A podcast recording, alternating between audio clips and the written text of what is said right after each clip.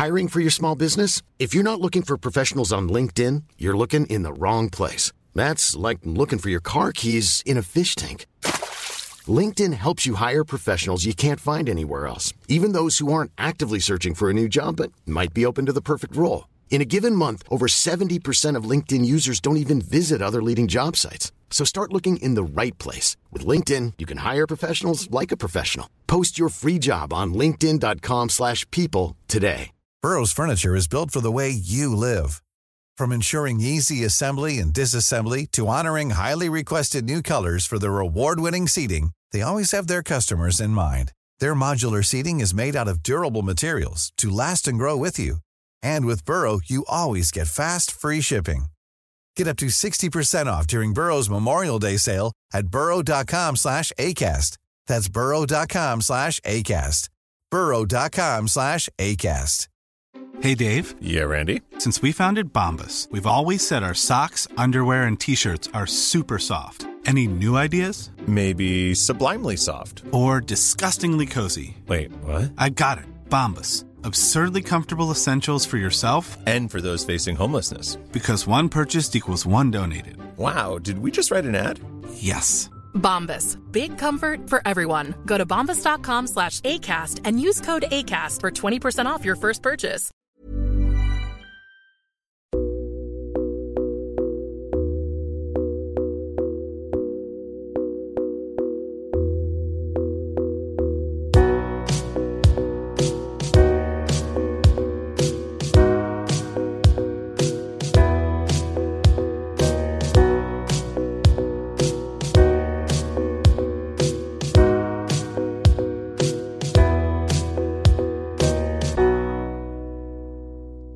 På Samtal, en podcast med fokus på fria samtal. Jag heter Jannik Svensson och producent för podden är Didrik Svan. Idén är att fokusera på fria samtal. Det här är ingen debatt eller någon form av duell där det finns en vinnare och en förlorare. Det här är ett samtal där vi lägger fördomar åt sidan och där målet är att minska polariseringen. Vi tror att öppenhet är grunden för det demokratiska samtalet och vi vill uppmuntra dig som lyssnar att välja att exponera dig för samtal med någon du inte håller med om, hur triggad du än blir. Vår podd består av långa samtal. Vi vill ha långa samtal eftersom vi då får chansen att verkligen gå in på djupet.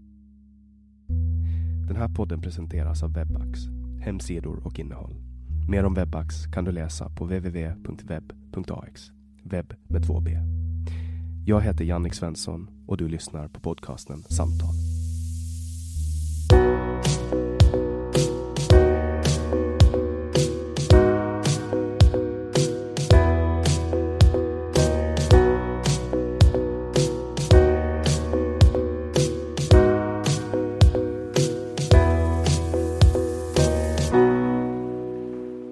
Alexandra Shafranov är lärarstudent och bor i Uppsala. Hon är född i New York men uppvuxen på Åland. Hon finnes ofta fäkta med nättroll i olika diskussionsgrupper på Facebook. Hon har blivit lite av högerns nagel i öga i gruppen Säg vad du vill Åland. Välkommen hit Alexandra. Tack. Sa jag ditt namn? Ja, men det slog mig precis att jag har ju alltid sagt Shafranov. Och sen så fick jag faktiskt bannor från eh, min rysklärare på Lusse, alltså Lilian Söderäng, att eh, nej, så säger man inte. Och nu inser jag att jag kanske, jag kanske inte kan uttala mitt eget efternamn. Hur säger man det? Alltså enligt henne? Jag tror hon sa, är det Shafranov? Hmm. Det är möjligt att hon har, jag, jag kommer inte ens ihåg om det var Vad exakt säger, så. vad säger din pappa då? Eh, han säger alltid på ryska. Uh, han, jag tror jag, Shafranov, alltså fast kanske lite mer Shafranov. Och, och din pappa kommer från Ryssland? Eller? Ja, han är född i Sankt Petersburg, dåvarande Leningrad. Och han spelar piano? Han är pianist. Just det, han är, piano. det är så de, många känner ditt namn eller? Eh, det skulle jag tippa på. Men nu håller du på att göra dig ett eget namn? Mitt eget brand. No, jag gillar den nageln i ögat på högern. Det är, det är bland det mest smickrande jag har hört. Det för, för det måste man ju ändå påstå att du är. Alltså, varje diskussion jag ser där någon av de kända Säg vad du vill Åland-profilerna är ute och eh, krigar så kommer ju du där med Jo. trolltrumman. Precis. Ja, men det, det, jag har kanske... Det, ja, det känns ju som att jag har för mycket fritid, men eh, nej, nej men jag, jag vet inte, det är ett kall för mig att om någon, Det är för att jag är en, sån, jag är en obotlig besserwisser. Om någon kommer och har uppenbart fel, då kan jag liksom inte låta det vara. Så jag kanske behöver bli lite bättre på att ta ett steg tillbaka och låta folk tycka vad de vill och, och, och samtidigt så det går inte. Alltså jag har ju samma nerv. Mm. Det har ju varit nu i dagarna ganska mycket diskussion. Det är väldigt intressant att möta dig så här dagarna efter senaste podddiskussionen. Ja, den med Anders. Han nämnde ju dig. Jo, jag fick höra det, eller jag hörde det nu och, och eh, det var ju trevligt av honom. Ja, det känns lite lättare att hantera eh, det krig jag för när, när man vet att det liksom inte nödvändigtvis med onda avsikter mot mig som person. Att vi kan tycka olika, men eh, det är ändå inte personligt. Var började din och Anders Uppgårds eh, beef? Det måste ju ha varit, det var nog i Säg vad du vill Åland och det var ju någonting med, ja men, ja, ja, han tycker inte om att jag är feminist. För jag tror inte han tycker om feminister överhuvudtaget. Det verkar vara, jag tycker ju att han har missförstått vad vi gör, vad vi tycker, vad vi säger och, och eh, tillämpar våra, det är som att, det kändes som att i Anders värld så har feminister någon slags superkraft som att de, kan liksom, de ska fixa allting och sen så när de inte fixar saker som inte berör dem så har de förlorat och jag förstår inte riktigt. Så jag tror att vi bara har missuppfattat varandra som, som personer och, och, och varandras åsikter. För han sa ju i podden också att eh, ni hade diskuterat med varandra i privata meddelanden och, och kommit överens. Mm. Ja, men det var alldeles nyligen så fick jag ett meddelande från, från Anders och eh, nu kommer jag inte ihåg exakt i vilket sammanhang det var. Men det var ett väldigt trevligt meddelande.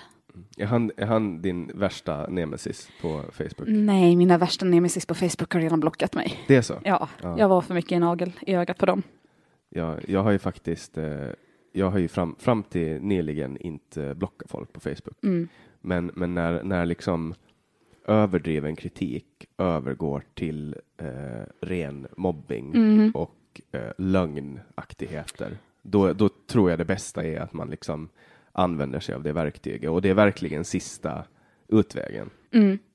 Nej, alltså jag, jag, jag, jag skriver och debatterar för att jag tycker det är roligt. Och eh, när det passerar en gräns, när det bara tar energi, då är det nästan lika bra att bara kapa banden. Eh, men jag brukar inte vara den som blockar först. Mm. Det ska vara, då ska man ha liksom stört nästan privat också. För Mm. att det ska gå så långt.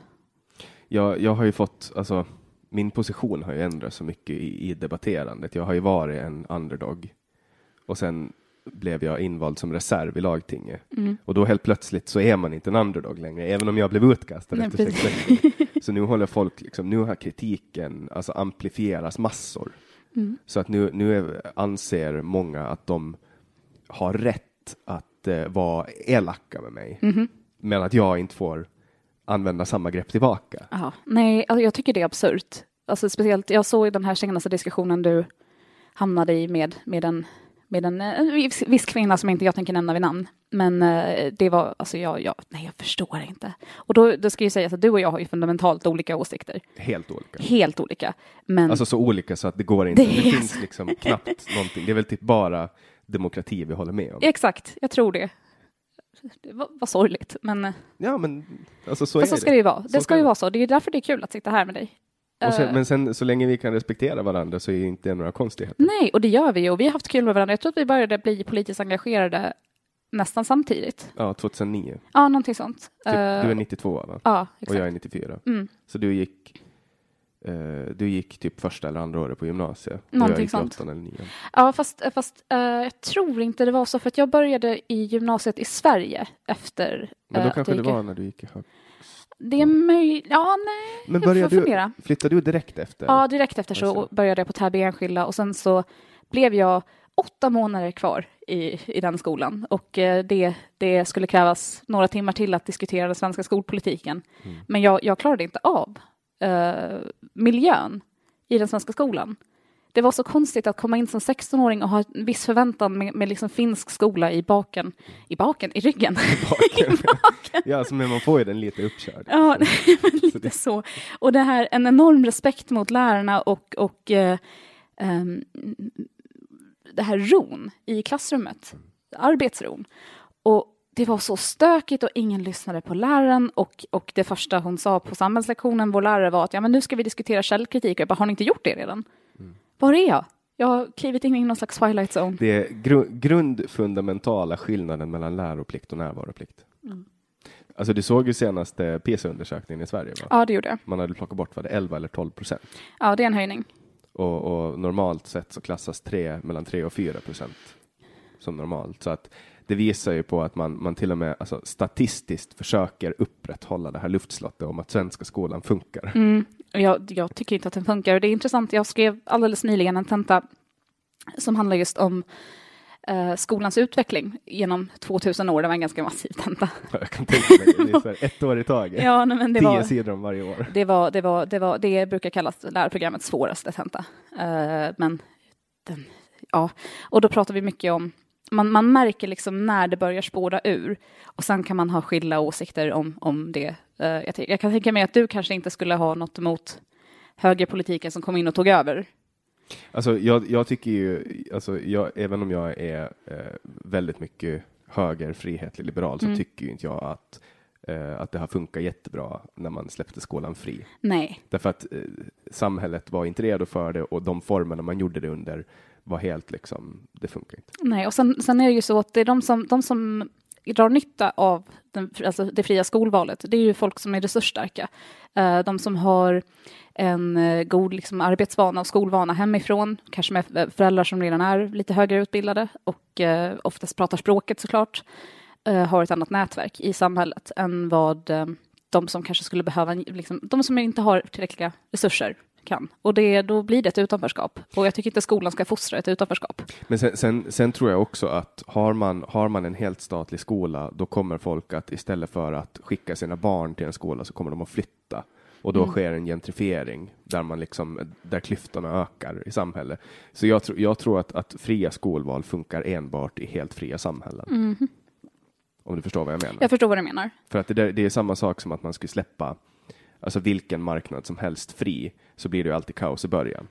Och, och eh, nu blev det kaos. Men, men det, det, det största problemet som jag ser med fria skolvalet, det handlar ju om indoktrinering som sker. Alltså att, eh, att alltså, Ja, ja, men du vet, en na- nazistskola till exempel. eller gud. Alltså, det, det är ju, det, man får, och sen kristna fundamentalistskolor, eller kri- frireligiösa skolor, det är, är farligt tror jag. För att då bygger man en plattform där, där en grogrund för eh, för att alltså, när, när man liksom distanserar sig på det sättet, då tar man ett avsteg från samhället och då kan man inte bygga ett samhälle. Nej, precis. Vi har, det är klart att vi har en, en, em, en indoktrineringsåtgärd, hur vi ska säga det. Vi ska, bli, vi ska alla bli goda demokrater. Och det tror jag att du och jag är överens om. Att det är en bra Så, sak. så länge vi har ett demokratiskt system så ska vi, då, då, då bör vi också upprätthålla de demokratiska Exakt. grundpelarna. Ja. Men jag tycker inte att public service är en demokratisk grundpelare. Ja, det, det vet jag. Eh, det är en annan, det är en annan, en annan diskussion. Men man brukar ju säga att det är en grundpelare, men jag vill exkludera den. Men fria val, hemliga val, hela den biten tycker jag är okej. Mm. Men sen vill jag också införa direktdemokrati. Jag tror att problemet med direktdemokrati, eh, om jag får tala i lite generella termer, det är ju att det kräver ju det sätter ju en del krav på folket. Jag tror inte att tillräckligt många är så pass intresserade. Men det är lätt för dig och mig att säga att, att, att det är klart att vi skulle sätta in oss i frågorna för att du och jag är personer som skulle göra det. Jag tror inte att liksom, medelsvensson är tillräckligt intresserad. Men sen är det ju bara 50 procent som går och röstar. Mm. Eller var det 60 procent? Så att då kan ju de, kan, jag kan tänka mig att då skulle kanske hälften delta i arbetet, men Mm. det är bättre att hälften deltar i demokratiarbete och att hälften inte gör det än att man bara får göra det en gång i år, eller en gång vart fjärde år. Mm. Ja, men det är en intressant fråga. Och sen tycker jag också att, att folkets dom ska komma först på en skärm före parlamentet röstar. Så till exempel om man ska ha ett, ett direktdemokratiskt inslag i lagtinget så skulle eh, den här klämmen om eh, eh, Gripebron och färjan, elhybriden, det var ju elhybriden, då, skulle, då skulle folket först ha fått gå in och rösta. De bara går in, identifierar sig med BankID och så, och så kommer resultatet för lagtinget först och sen bordsläggs frågan. Och så får de tänka på saken och sen får de rösta. För då kommer inte de här sakerna att hända som, som har hänt nu. Att, eh, att det sker fundamentala klyftor mellan eh, folket och parlamentet och, och i förlängning regeringen. Mm. Jag är lite kluven. Alltså jag, jag tycker det skulle vara intressant att se om, det, om man fick upp, folk, och fick upp folks intresse för politik, om det kunde hjälpa. Samtidigt så, så är jag lite...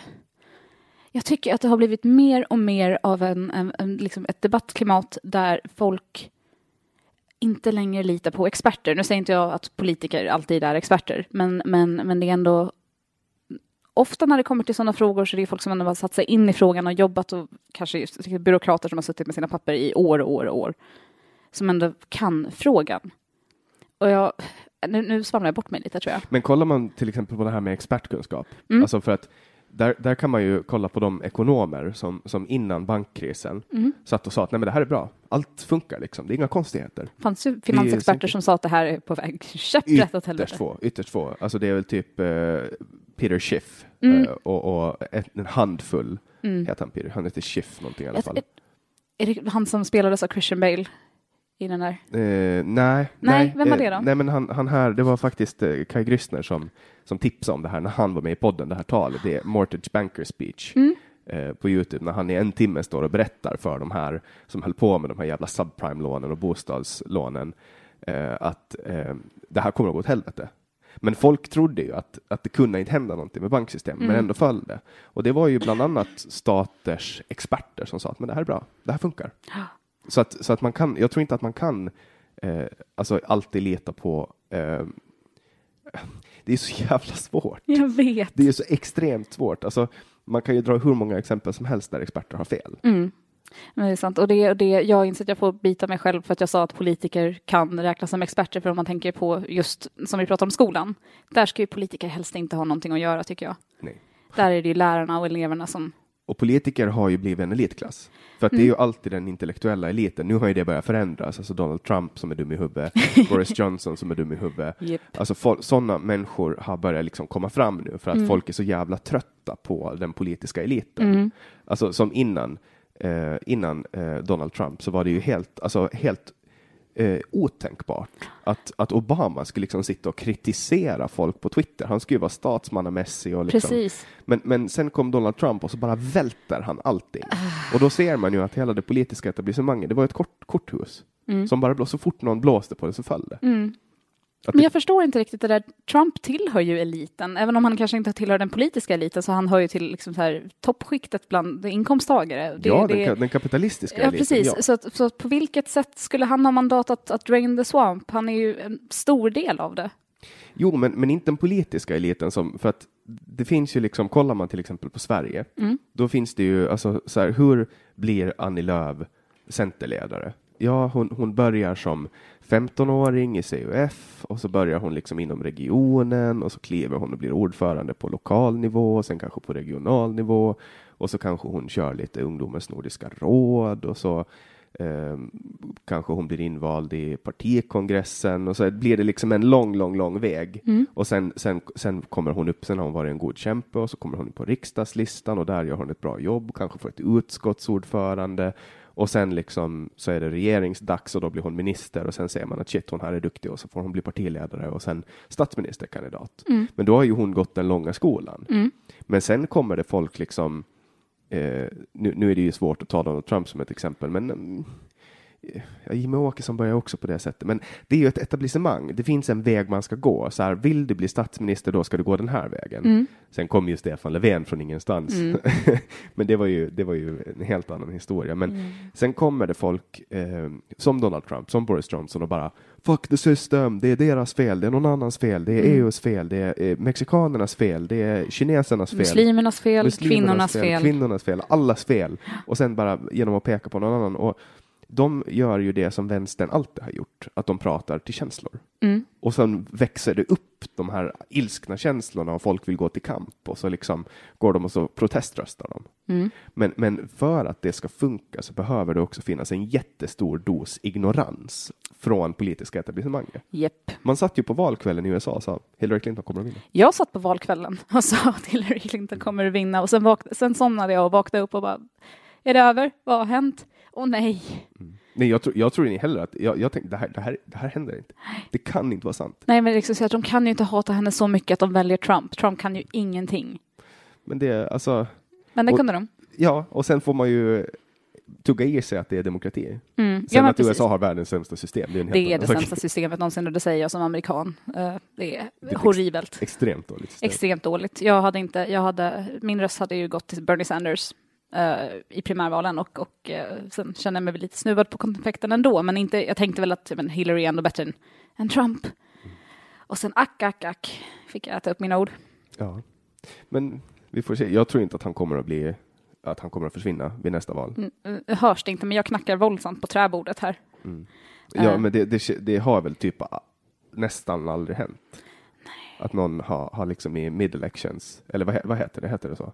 Ja men typ. Ja, Alltså nej men alltså nej, nu, nu, ja, ja du tänker så. Mid, midterm, men det blir, det blir liksom nästan, han är ju nästan klar jag, jag, med sin, med sin första period. Och, Ja. sen, och sen, det behöver inte bli en andra period. Så att jag Nej, vet inte men om man kan kalla det med, med Nej, men jag vet inte vad man kallar det, men alltså efter fyra år när det är val igen. Mm. Det är väldigt sällan en president bara, nej, inte blir omvald. mm. ja det, nu har det hänt. Inte, i- inte så mycket i modern tid. Inte som du och jag kommer ihåg. Och det här borde jag veta, för jag tycker om amerikansk politik och följer den. Men kollar man till exempel på hur många krig som har startats och, och hur eh, många fredsavtal som har ingåtts så har ju många tror ju att Obama var en ängel, men han var ju en, en krigsherre av rang. Han krigar ju på så in i helvete. Mm.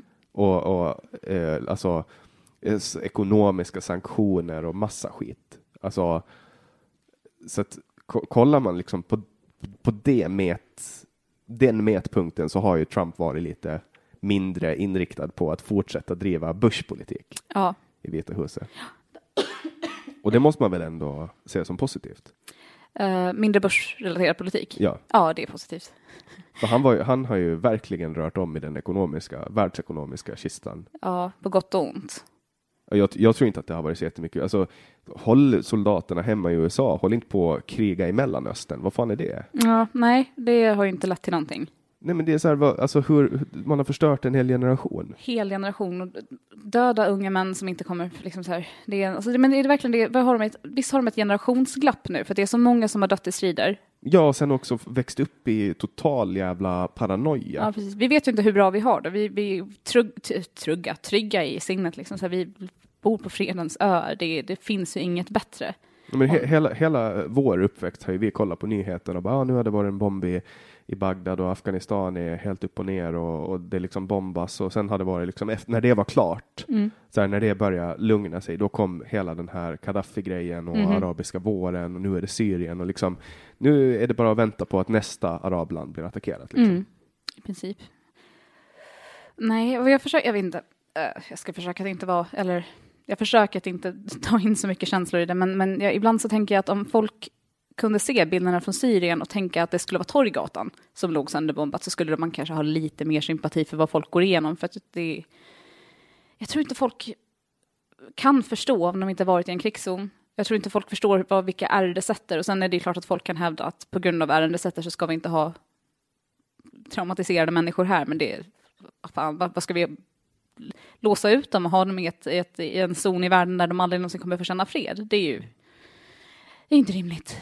Ja, det sitter ju x antal miljoner i, i flyktingläger Mm. nu utanför. Liksom. Men, men det viktiga fokus måste ju ligga på att, att stödja de här nationerna att få fred. Ja, få precis. bort, liksom, för att det är ju antidemokratiska krafter som, som föranleder. Definitivt.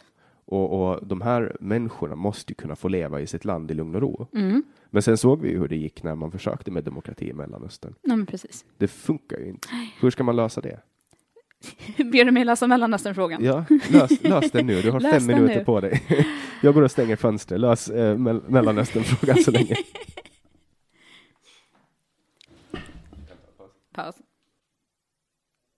Har du löst Mellanöstern? Jag har inte löst Mellanöstern, men jag skulle gärna... Det, tänk om jag kunde vara den som gjorde det. Tänk om jag bara gav dig ett så fantastiskt och, och välformulerat svar att jag bara löste konflikten här och nu. Och så hörde man så här änglakör bara. Ah, halleluja! Så vad är du då? Pro-Israel eller, eller pro-Palestina? Bra fråga. Eh, jag är uppväxt i ett pro-Israel-hem.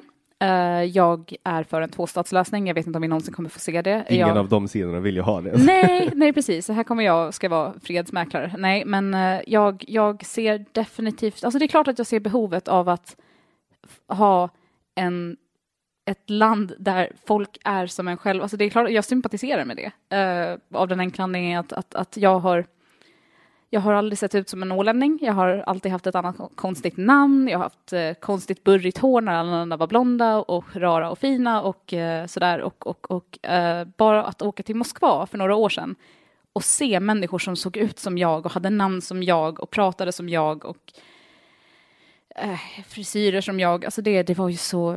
Jag, jag, jag förstod inte vad jag hade gått miste om. Att inte någonsin se någon som såg ut som mig själv i, i mitt liksom närsamhälle. Och ändå så är ju Mariehamn grundat av någon som ser exakt ut som dig och heter nästan likadant liksom. Ja, eh, men eh, hon skulle stanna kvar. Vad säger jag? Nej. Hon skulle haft, de, skulle, de skulle kunna bott här istället, skaffa lite barn här. Det skulle kunna varit mer ryskt inflytande. För, för ryska Åland liksom. Mm. Det finns ju gamla ord som är kvar från att ryssarna var här och härjade på Ja. 1800-talet. Ja, precis. Durak till exempel. Ja, Dorak säger man. Mm, det kom, man säger ju Butska. gob, gob-durak, säger Mm. man ju. Det är ju en, det är en dålig sak. Jag fick nyligen veta att folk säger tjut Vad är det då? Det är så här, alltså lite grann, pyttelite. Mm. Eh, och för det säger jag på ryska jämt. Och sen när jag såg det i liksom, en ålänning skriva det i text, jag bara, hur kan du den frasen? How do you know? Men du pratar ryska Jag pratar ryska. eh, och, och det gör, gör det hemifrån. Det gör jag hemifrån. Men du läste ryska för att lära dig skriva ryska? Nej, jag läste ryska för att det var billiga poäng. Ja, det var enkelt. Ja, eh, men också för att, för att, för att eh, jag, även om jag talar flytande så är just skrivandet lite traggligt. Och eh, läsningen går bra, men jag vill ändå ha lite så grundkunskaper. Plus, att eh, det, jag, min ryska är ju väldigt nischad, för att den, den är ju baserad på vad jag och min pappa pratar om. Och det kan ju vara om, om allt möjligt. Vi satt uppe till två igår och pratade om eh, invandring och politik. Det är inte under på att jag är trött och svamlig. Så jag har, jag har ju det här, ja, Men, var var jag? men du, du studerar till ämneslärare Precis, och det är för grundskola och gymnasium? gymnasiet. Och eh, var ska du jobba sen? Här på Åland eller i Sverige? Det skulle vara kul att komma till Åland om jag inte har gjort mig så många fiender via den här gruppen nu, att, att det inte blir tryggt och, och säkert att bo här. Men, men Åland skulle vara jättetrevligt att komma tillbaka till. För, för jag kan tänka mig att det kanske inte, alltså att det kanske är lite övermäktigt att tänka sig att man ska kliva in i ett gymnasium i Sverige. Ja, men samtidigt är det ju där jag får min träning nu. Eh, och jag har varit ute i skolor i Sverige och jobbat. Ehm, och jag tycker det har gått bra med mina elever. Men det kan ju vara bakgrunden jag fått av mina underbara finska lärare. Och åländska. För min fästmö har jobbat som skolfotograf Mm. ett tag i Sverige och de hade liksom, när de kom till vissa skolor så var det så här, de fick inte lämna sina grejer. Eh, alltså för att de blev stulna. Ah. De fick inte parkera sina bilar. Eh, de måste liksom parkera på specialparkering för de blev stulna. Alltså det var liksom kaos och slagsmål eh, och sen andra skolor så var de som ljus. Det var Mm. liksom, hon, hon, hon berättade om den här extrema skillnaden mellan förortsskolorna och sen typ Danderyd och, och de här. Alltså det var liksom, det var som att, att åka mellan två länder. Mm. Nej, men att- jag förstår det. För att det var sån extrem kulturell skillnad och beteende och allting. Så att ha, har man kraften att, att sitta i en skola som, som är i ett utsatt område så kan man säkert göra stor skillnad på många människors liv. Mm.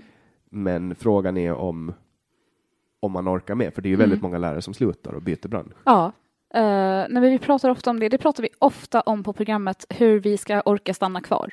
Eh, jag tycker att universitetet har blivit riktigt bra på att peppa uh, lärarstudenter, att, att se det roliga med yrket och liksom varför vi väljer att göra det här. Och eh, jag längtar efter att komma ut i liksom, skolorna. Det skulle vara kul om man hade kraften. Eh, jag funderar också på att stanna kvar en termin till och ut, bli utbildad specialpedagog, för att det är ett stort intresse. Och det behövs ju. Och en specialpedagog, det är då en, en, en ämneslärare som är Eh, som, som alltså, specialiserar med dem som barn. Men gud vad jag inte kan prata meningar idag. Jag ska Nej, men bli svensklärare. Ja, nej, men det, det, det är så. Det, går, det, är, det är allt koffein du har hällt i mig, Jannik. Det går så Är det så? drrrr, Hur mycket koffein har jag i dig då? Hur många enheter? Okej, en halv kopp kaffe, men sen tog jag också med mig en eh, 355 milliliters Red Bull, så det är kanske mitt fel också. Så det är väl typ tre, Skulden. fem, sex enheter kaffe. Någonting sånt. Så jag är lite stissig. Men en specialpedagog, men gud. Alltså det här är jätteroligt hur jag inte får ut en enda mening. Men det händer ju när man pratar med folk. Ja, nej men det gör det. Jag är sån här jämt. Det är, min, det är mitt största orosmoment att bli lärare, att jag ska prata alldeles för fort. Jag kommer inte lära någon någonting för att jag bara... Brrrt. Jag får inte dricka kaffe som lärare tror jag. Antagligen. Du får börja dricka te. Ah, gud, Du en sån där börja- människa. Tänk att vara en sån där människa som bara, ja, jag dricker örtte och det lugnar mig och min själ. Ja, och så står de bara där och värmer handen. I här sin mysigt. kofta. Ja, precis. i de har en kofta på sig och bara, det är bra teväder idag du. Och så har de så här batik. så, nu tror jag att du blandar stereotyper. nej, men och så hänger det en så här eh, drömfångare runt. Nej men gud, åh! Jag tror aldrig, aldrig en människobeskrivning har någonsin gjort mig så arg. Som sagt, försöker att inte bli känslosam, men det där gjorde mig bara arg. Det... Och, och en rökelse. Åh nej! Ja, förlåt. Och, Alla, och alla ska få vara på bordet. alltså, alla ska ju få vara som de vill, men eh, jag vill kunna peka och skratta lite grann. Jag tycker det är kul att driva med stereotyper. Ja, men det tycker jag också. Jag får ju ofta höra att, att, att ja, men, ja, feminister har ingen humor. Och jag bara, "Pff, jag har skitbra humor. Det är du som är tråkig.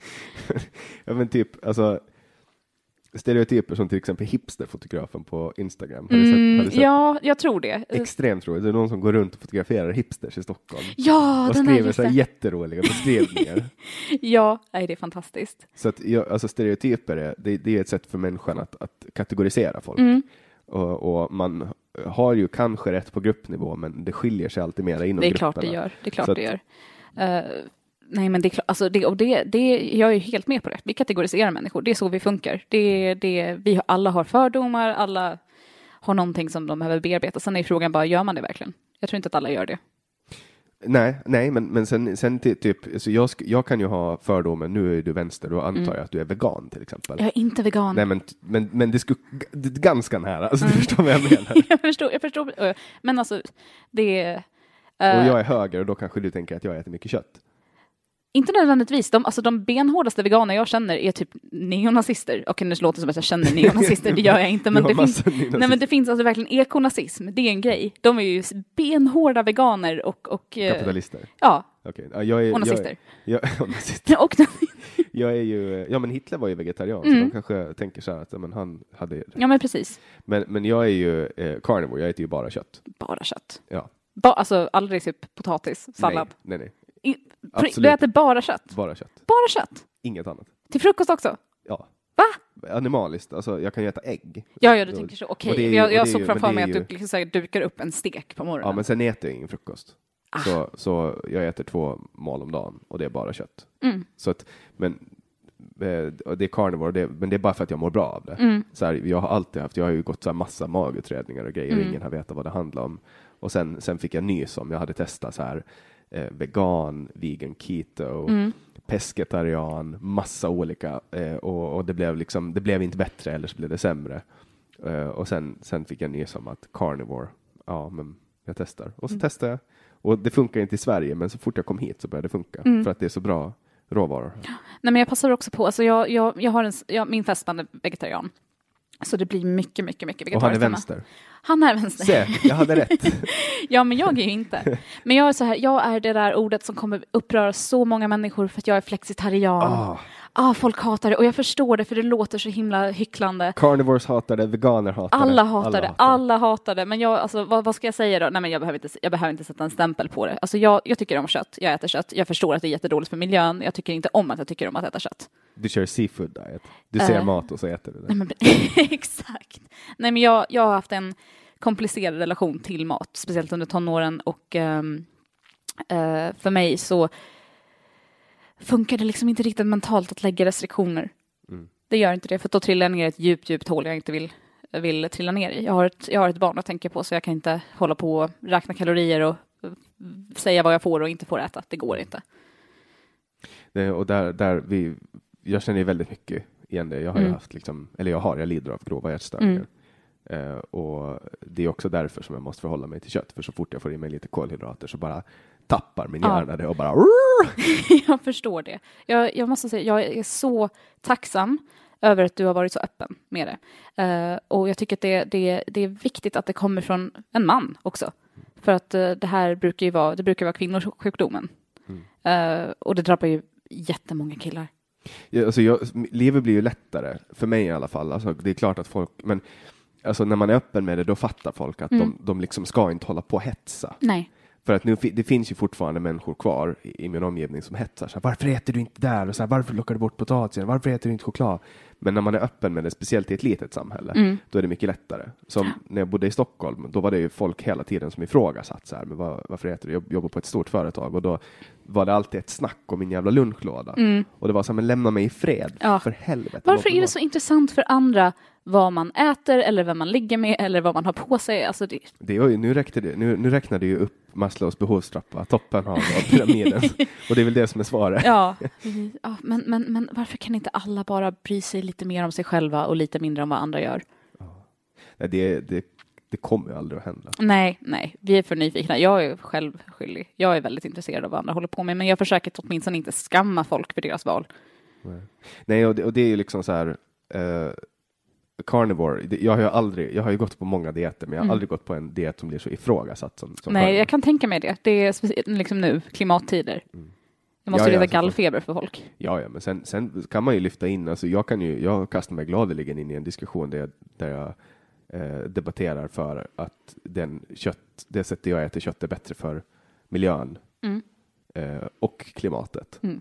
än, än det som, det finns ju ohållbar köttproduktion. Absolut. Men jag äter inte ohållbart producerat kött därför att min mage mår dåligt då. Mm, exakt. Så att jag kan, jag kan äta två köttbitar och så vet jag vilken av dem som är dålig. Så nu till exempel när jag har varit på Åland så har jag eh, köpt kött från Hadnäs gård. Mm. Och min kropp, alltså jag mår så bra av det. Så att det är helt sanslöst. Ja, För nej, att det är djur som har mått bra, djur som har ätit bra eh, och djur som har liksom skötts under bra förhållanden. Precis, jag älskar att äta närproducerat kött när jag är hemma. Det, det, det, det är gott. Men det, man, det, det finns en trygghet. Sen kommer det alltid finnas folk som bara, men nej, ett djur som har blivit slaktat har inte haft det bra. Du kan inte försvara det på något sätt. Men det är åtminstone bättre än alternativet. Ja, och sen tror inte jag heller att det är så bra att um, skövla, alltså det, sätt, sätt, grönsaker är, idag är inte naturliga. Nej. Det finns ingenting naturligt med en majskolv idag, eller en banan idag, eller en tomat idag. Om man, om man ska åka tillbaks 400 år i tiden och, och, och titta på deras tallrikar så ska man fan inte känna igen vad det var de åt. Nej. Man ska inte, man ska inte känna igen sma, smaken och man ska, det enda bestående skulle vara köttet. Liksom. Ja, kanske potatis. Ja, för 400 Nej, vänta, du sa just fanns- potatis, du räknar med potatis. Men jag tänker att, Jo, men att 400 år sedan så fanns ju inte potatis. här. inte här, nej. Det har du rätt i. Jag sa fel. Ja, men det är ju någonting som kom liksom 1600-1700-talet. Före det åt vi ju, ja vad fan åt vi? Vi åt väl typ vete, men vete, Ja, vete typ är råg, Liksom, råg, ja. Och, och bark. Det, bark, ja. Barkbröd. Ja, Men för det där är liksom, det här är ju, en, det här är ju ett, ett diskussionsämne helt eh, för sig och jag Mm. har ju extremt mycket att säga om mat. mhm. Men, men jag försöker eftersträva eh, det som, som eh, människan har ätit under längst tid. Mm. Och det är inte potatis. och det är inte vetemjöl. Ja. eh, det är liksom, ja, det som går att hitta i naturen. ja.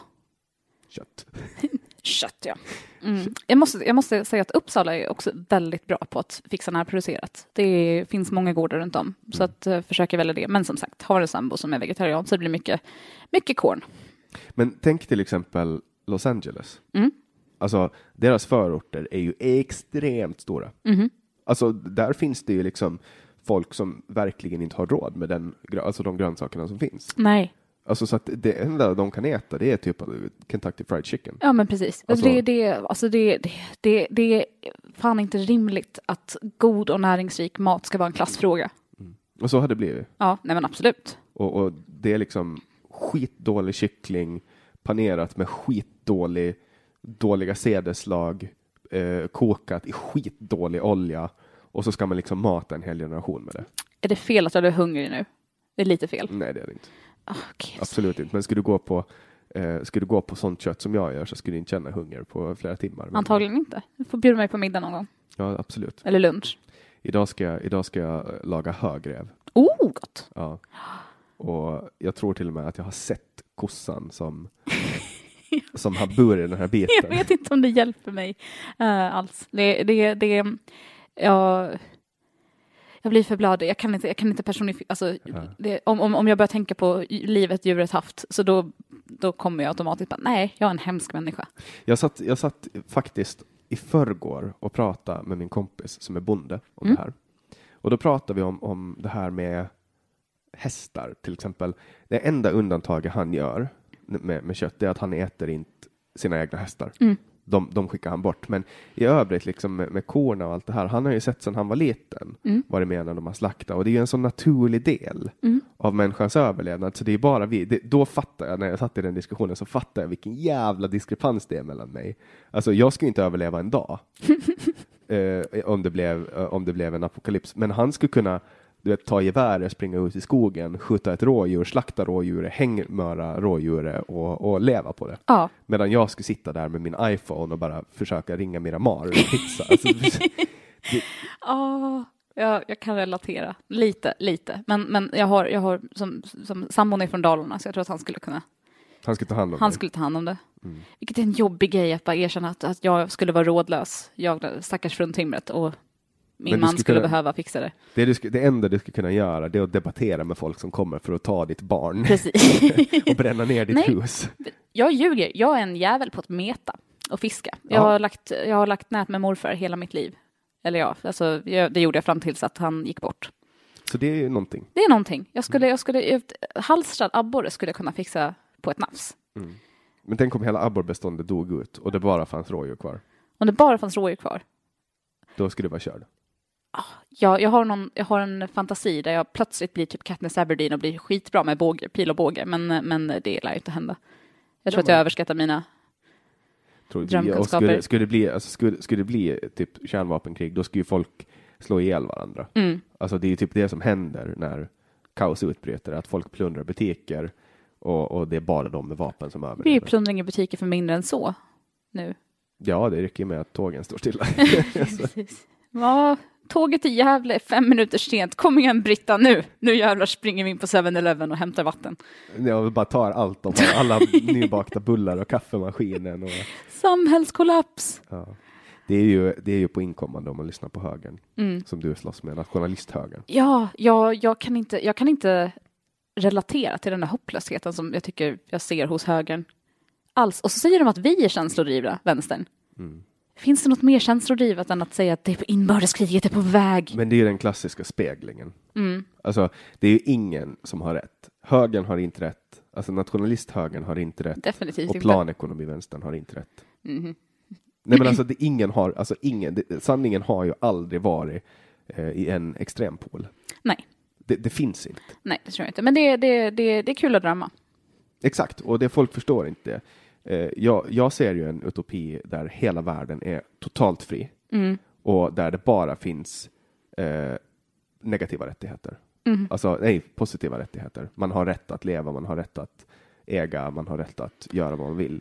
Jag kommer ju aldrig att få se det här samhället. Nej. Men, men jag kan ju ändå drömma om att få ha det. Mm. Och eh, då tar ju alltid folk upp så här när jag, när jag pratar om min utopi, då tar alltid folk upp och så börjar de liksom basha ner på allting som de tror att inte kommer att funka. Mm. Som jag kan tänka mig att folk gör med din utopi. Oh, gud ja. Och vad är din utopi? Matriarkatet. Nej, förlåt. Bara kvinnor som. Bara kvinnor. Alla män är förslavade. Eh, nej, nej, inte förslavade. Eh, men de kan väl få sitta i ett rum och tjafsa? Jag vet inte. Nej, Med varandra. Min, med varandra, precis. Och så kan vi andra bara få saker gjorda. Det här, det här, åh nej, det kommer bli rubriken. Alexander Shafranov vill ha ett matriarkat och vill försätta alla män i ett rum där de ska få tjafsa. Jag brukar ju inte vinkla. Nej. Alltså förut i början så gjorde jag alltid videos där jag tog ut en del av det de har sagt. Mm. Men det, tar så, det tog så mycket tid så jag bara bestämde mig för att sluta. Jag förstår det. Nej, men det här kommer väl... Men, min, men för att svara på frågan, min utopi, det är ett gemensamt samhälle där vi liksom hjälper varandra. Jag kan inte, jag kan inte, det, det jag har, jag har svårt med många saker med högern, men det här konstanta, som ni kallar individualistiskt och som jag kallar själviskt, det går liksom inte ihop. För mig så, så, så ja, nej men, ja, oj, det du vad- kallar godhet kallar jag ondska. Precis! Och jag tycker det är så här, skulle du kalla ett bibliotek ondska? Alltså det beror ju helt på om man, om man eh, alltså om, om biblioteket leder till att folk dör, då är det ondska. Okej, men nu gör det inte det, utan det är, men det gör det ju inte. Nej, nej, men du förstår vad jag menar. Jag Alltså, förstår vad du menar, men, men, men alltså kapitalismen har ju inte liksom skonat liv på det sättet heller. Jag tycker, alltså, ja, men den har förbättrat liv för alla. och försämrats. Ja, alltså, vi har ju, vi Det beror, ju, på, det beror på vem man ser. Alltså, liksom så att, vi har aldrig vill- haft så lite ju, fattiga barn till exempel. Vi har aldrig Fast haft de så, ökar. så lite, nej. Jo, Fatti- fattigdomen ökar. Fattigdomen minskar. Fattigdomen har aldrig varit mindre än vad den är nu. sitter jag och bara drar siffror ur arslet? Det är ja, möjligt. Alltså, Jag tycker men klyftorna ökar. klyftorna ökar, men det är en, alltså det är en konsekvens av ekonomisk tillväxt. Alltså de människorna som är de mest produktiva i samhället, de kommer att ha en växande andel, eh, alltså ett växande kapital. Och, men, men det kapitalet, alltså det är, ju- det är, ju, det är ju en restprodukt av deras produktivitet. För att det är också så här, tar du alla fotbollsspelare i hela världen så kommer en procent av alla fotbollsspelare i hela världen vara mycket, mycket bättre än alla andra. De kommer att vara extremt superbra. Och det går inte att mäta sig. Någon av de andra 99 procenten kan liksom inte mäta sig för att det här toppskiktet är så utommänskligt bra. Så att det går liksom inte att ta dem. Och de bara är där. Jag tror att du tappade mig någonstans med. Nej, men alltså det, det är samma som i ett, vilket system som det än är. Säg skolsystemet. Det finns ju alltid en primuselev. Den primuseleven är bättre än alla andra. Det Ska den då ha rättigheter som, som de andra inte får? Nej, men den kommer att tillskansa sig kunskaper i ett sådant system och fördelar, stipendier, som andra inte kan på grund av sina prestationer. Men så fort den primuseleven kommer ut ur skolsystemet, då kanske den inte är lika anpassad. Nej. Som till exempel en, en kapitalist i toppskiktet. Kanske inte jättevälanpassad. Alltså om vi tar, om vi tar Ålands absoluta toppskikt. Japp. Anders Wiklöf, Ålands mest flitiga människa. Han har inte gått skolan. Nej. Han har inte ens en e-mailadress. Och Han- som, som en digital äh, lärarstudent så, så säger ju prompt emot det här. Exakt, och, och, men han är flitig på att förstå hur pengar funkar, förstå hur produktivitet funkar och han har liksom en fingertoppskänsla för hur man ska hantera pengar. Men i ett system där till exempel han ska eh, prata engelska, han pratar ju inte engelska Nej. till exempel, då, då är han då funkar inte han. Det känns som att vi har snurrat iväg från vad jag egentligen ville säga. Eller jag vet inte vad... Jag vet inte, Vi pratar om inte- utopier. Jag sitter och precis. försöker sälja kapitalismen åt dig. Precis, det kommer inte gå. Nej, försök sälja din sida åt mig. Vad, vad, vad kallar du din men sida? Min, min sida? Ja. Men jag är socialist, det vet du. Men är du kommunist? Nej, jag är socialist. Marxist? Nej, så, alltså, Leninist? Kommunist, marxist, leninist? alltså, jag är socialist, punkt. Jag, jag, det, Du är socialist? Ja. Och eh, då, då drömmer du om en planekonomi, förstår jag dig rätt? det vill jag inte nödvändigtvis säga. Men jag, det, jag, är också, jag är inte rätt människa att fråga om ekonomi. Ekon, äh, eko, ekonomi, ekonomiska, Mm. Ekonomi. Frågor, ekonomiska Jag märker det. Nej, för att jag är mer, alltså just, just som lärare och samhällsdebattör så att, så att kanske jag borde ha koll på ekonomi. Eh, men, men Du menar filosofiskt lagd? mera filosofiskt lagd. Vem är dina förebilder? Mina förebilder? Min mormor, definitivt. Jag tror att du skulle ha tyckt om henne väldigt, väldigt, väldigt mycket också, för hon var ju liberal. Liberal ända in i själen. Uh, lämnade liksom så här tidningsurklipp som jag hittar liksom år efter hennes död, där, där hon eh, bara typ att ge till Alexandra och så är det så liberala debattartiklar med, som slutar med att ja, socialismen inte fungerar och sådär. Men, men då, då, inså, då är hon din förebild för att du insåg att hon hade fel och du... Nej, hon är min förebild av många, många olika skäl. Eh, men framförallt för att oavsett om vi inte höll med varandra så fanns det en sån enorm kärlek och respekt och så himla intressanta samtal. Och eh, hon var den som väckte min lust för skrivandet och eh, hon, utan hennes liksom stöd hade jag nog inte hamnat på den karriärsbana jag är på nu. Eller vågat kämpa emot när jag tycker att folk inte har rätt. Men du skriver mycket. Jag skriver väldigt mycket. Publicerar du dina texter någonstans? Eh, ja, uh, jag är ganska aktiv i, inom uh, tidnings, tidningskonventet i Uppsala, som är samlingen för alla nationsföreningars redaktioner. Och jag har nyss klarat av en termin som redaktör för um, litteraturstudenternas tidning Roten. Jag har varit väldigt mycket aktiv på Gotland Nations tidning Lammskallet. Eh, sen skriver jag mycket online. Eh, nu, nu har jag inte bloggat på ett tag, men när jag var gravid så bloggade jag som en galning. För det hör till. Skriver, du- skriver du debatttexter eller är det analyser? Eller? Mm, mer konstnärligt, lite essäiskt. Mest, det är mest ett sätt att, vet, som folk målar, jag skriver. Det är liksom terapeutiskt på ett sätt som, som eh, ingenting annat slår. Publicerar du det du skriver? Ja, oftast. Alltså, tar man en, en riktigt lång Facebook-debatt Mm. och kollar på hur mycket man har skrivit så har man ju fan skrivit en... En bok. Ja, Jag, vet, alltså jag måste ha skrivit flera böcker. Tack Tänk- vare Säg vad du vill Åland. Tänk om man skulle få alla, alltså att man skulle kunna extrahera all text man har skrivit på Facebook på ett år och se hur många tecken det var. Gud vad mycket. Det skulle vara helt sanslöst. Alltså speciellt nu, och så, alltså det, det, men tänk bara i den där, eh, din senaste podddebatt som det Mm. blev. Där var det, var det 310 kommentarer sist jag kollade, det var för någon timme sedan. Ja, något sånt. Eh, jag måste ha stått för typ 75 procent av dem. Antagligen. Och Det är, så, Det- det är så det brukar vara, så att, så att, och det har ju blivit... Och det är ju inga, det är inga korta kommentarer heller. Nej, jag tycker jag mår bre på. Jag, jag, jag gör mig ju definitivt bättre i skrift än, än uh, muntligt när jag bara svamlar bort. Och, För det, det, alltså jag skriver ju lätt liksom 2000 tecken. mm, Utan problem. Mhm. Alltså på en, en kommentar. mm, absolut. Ska se hur, hur, eh, hur många kommentarer den har nu. Ska vi jämföra längd på våra kommentarer? 313. Alltså det är så många så att man hinner liksom inte, jag hinner inte kolla Alltså kolla igenom alla trådar, man får ju liksom gå ner på olika trådar. Mm. Men här ser man, här ser man, du har ju haft en betydligt mer publik debatt än min. Min blev så extremt nischad så att, Ja, men din var så konstig. Din handlade inte ens om debatten. Det var ju bara någon som hoppade in och bara typ ja, Jannik. Ja, alltså det var ju det som jag sa, att det här med, jag fick ju, där fick ju, den här podden fick ju kritik Mm. för att eh, samtalen är för långa Mm. och för att jag pratar för mycket. Mm. Och det är liksom de två sakerna som är konstanta i den här podden. Det är ju att det är jag som driver den.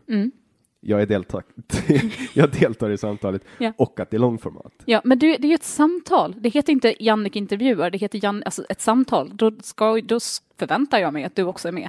Exakt, och, och det där, alltså, så här, personen som jag eh, debatterar med menar liksom hävda att det är kritik, Mm. men jag ser inte det som kritik. Nej, när, det det, är ju- när det är liksom åsikter om formatet. Det som du sa innan, Ja. Eh, innan vi började, så kom du med ett, konstruktiv kritik. Du sa att det borde finnas staplar på vilka ämnen som behandlas. Mm. Och det är konstruktiv kritik. Precis. Det är en bra idé, det är någonting jag kan ta till mig. Ja. Det är knappt kritik. Det är ju bara det här, är ett- här är det- oombett tips. Konstruktiv kritik. Ja. Alltså kritik som ges i syfte att förbättra en produkt i all välmening. Mm. Det är väl konstruktivt, Ja. det är min definition. Ja, men precis. Men att säga att eh, formatet är långt, du pratar mycket, ja, men det är inte, det är inte kritik, för det är bara ett konstaterande, för det är så formatet ser ut. Ja, och sen kommer det här också från en person som, som redan tycker om att dra ner byxorna på mig offentligt. Mm. Och, och jag är sån, jag vet inte varför, det kan vara för att jag är en jävla besserwisser, men till exempel om du har alltid behandlat mig med respekt. Absolut. Därför har jag alltid behandlat dig med respekt. Exakt. Vi har aldrig haft en schism på Facebook, fast Aldrig. vi tycker fundamentalt olika. Någon gång när, kanske när vi var 17, men, då har, men knappt då. Ja, men det var, då, det var då vi lärde oss Ja. hur, man, hur man gjorde och det var, liksom, det var helt annorlunda. Det går inte att jämföra med dagens klimat. Nej. Men, men så här, sen finns det folk från, från vänstern som jag alltså total ryker ihop med. Mm. Och det är på grund av att alltså, jag, ger, jag speglar alltid. Mhm. Så här, om jag kommer in i en debatt och en person bemöter mig illa, då bemöter jag den på samma sätt. Ja, gud. Men det, och det, men det hör till. Det är som man gör. Alltså det, det, och det är därför den gyllene regeln är bra. Men eh, jag har märkt också att om jag går in med lite mindre taggar utåt så blir det ofta bättre. Och sen är det ju folk som har gett sig fan på att, att ge sig på mig ändå. Och då spelar det ingen roll om jag är snäll eller inte. Men jag har försökt att åtminstone dra ner lite på... Man kan ju tycka att folk är dumma i huvudet men behöver inte säga det till dem varje gång. Nej, Nej men, men det är så här, det är också, jag, jag fick en, en kommentar blev ju reportad och bortplockad som jag skrev. Mm. Eh, därför att jag, jag skrev till den här kvinnan en analys av vad jag upplevde att hon gjorde. A- Att jag tillskrev henne attribut utifrån hennes beteende. Och det, det rapporterade hon och liksom fick bort. Eh, och, och det är liksom... Eh, ja, tonen kan bli hård när jag debatterar. Ja. Men jag speglar alltid. Och jag vet inte, det kanske är fel. Jag har alltid varit sån öga för öga, tand för tand. Mm. Om någon har slagit mig, då har jag oftast slagit tillbaks. Mhm. Alltså, sån funkar. Jag vet inte om jag, jag vet inte, jag kanske är fellagd. Jag vet inte. Jag vet inte, jag är likadan. Ja, men för mig är det bara naturligt. För Ja. mig är det onaturligt att bara sitta tyst och förlåta någon. Ja, nej. Alltså, vad är det?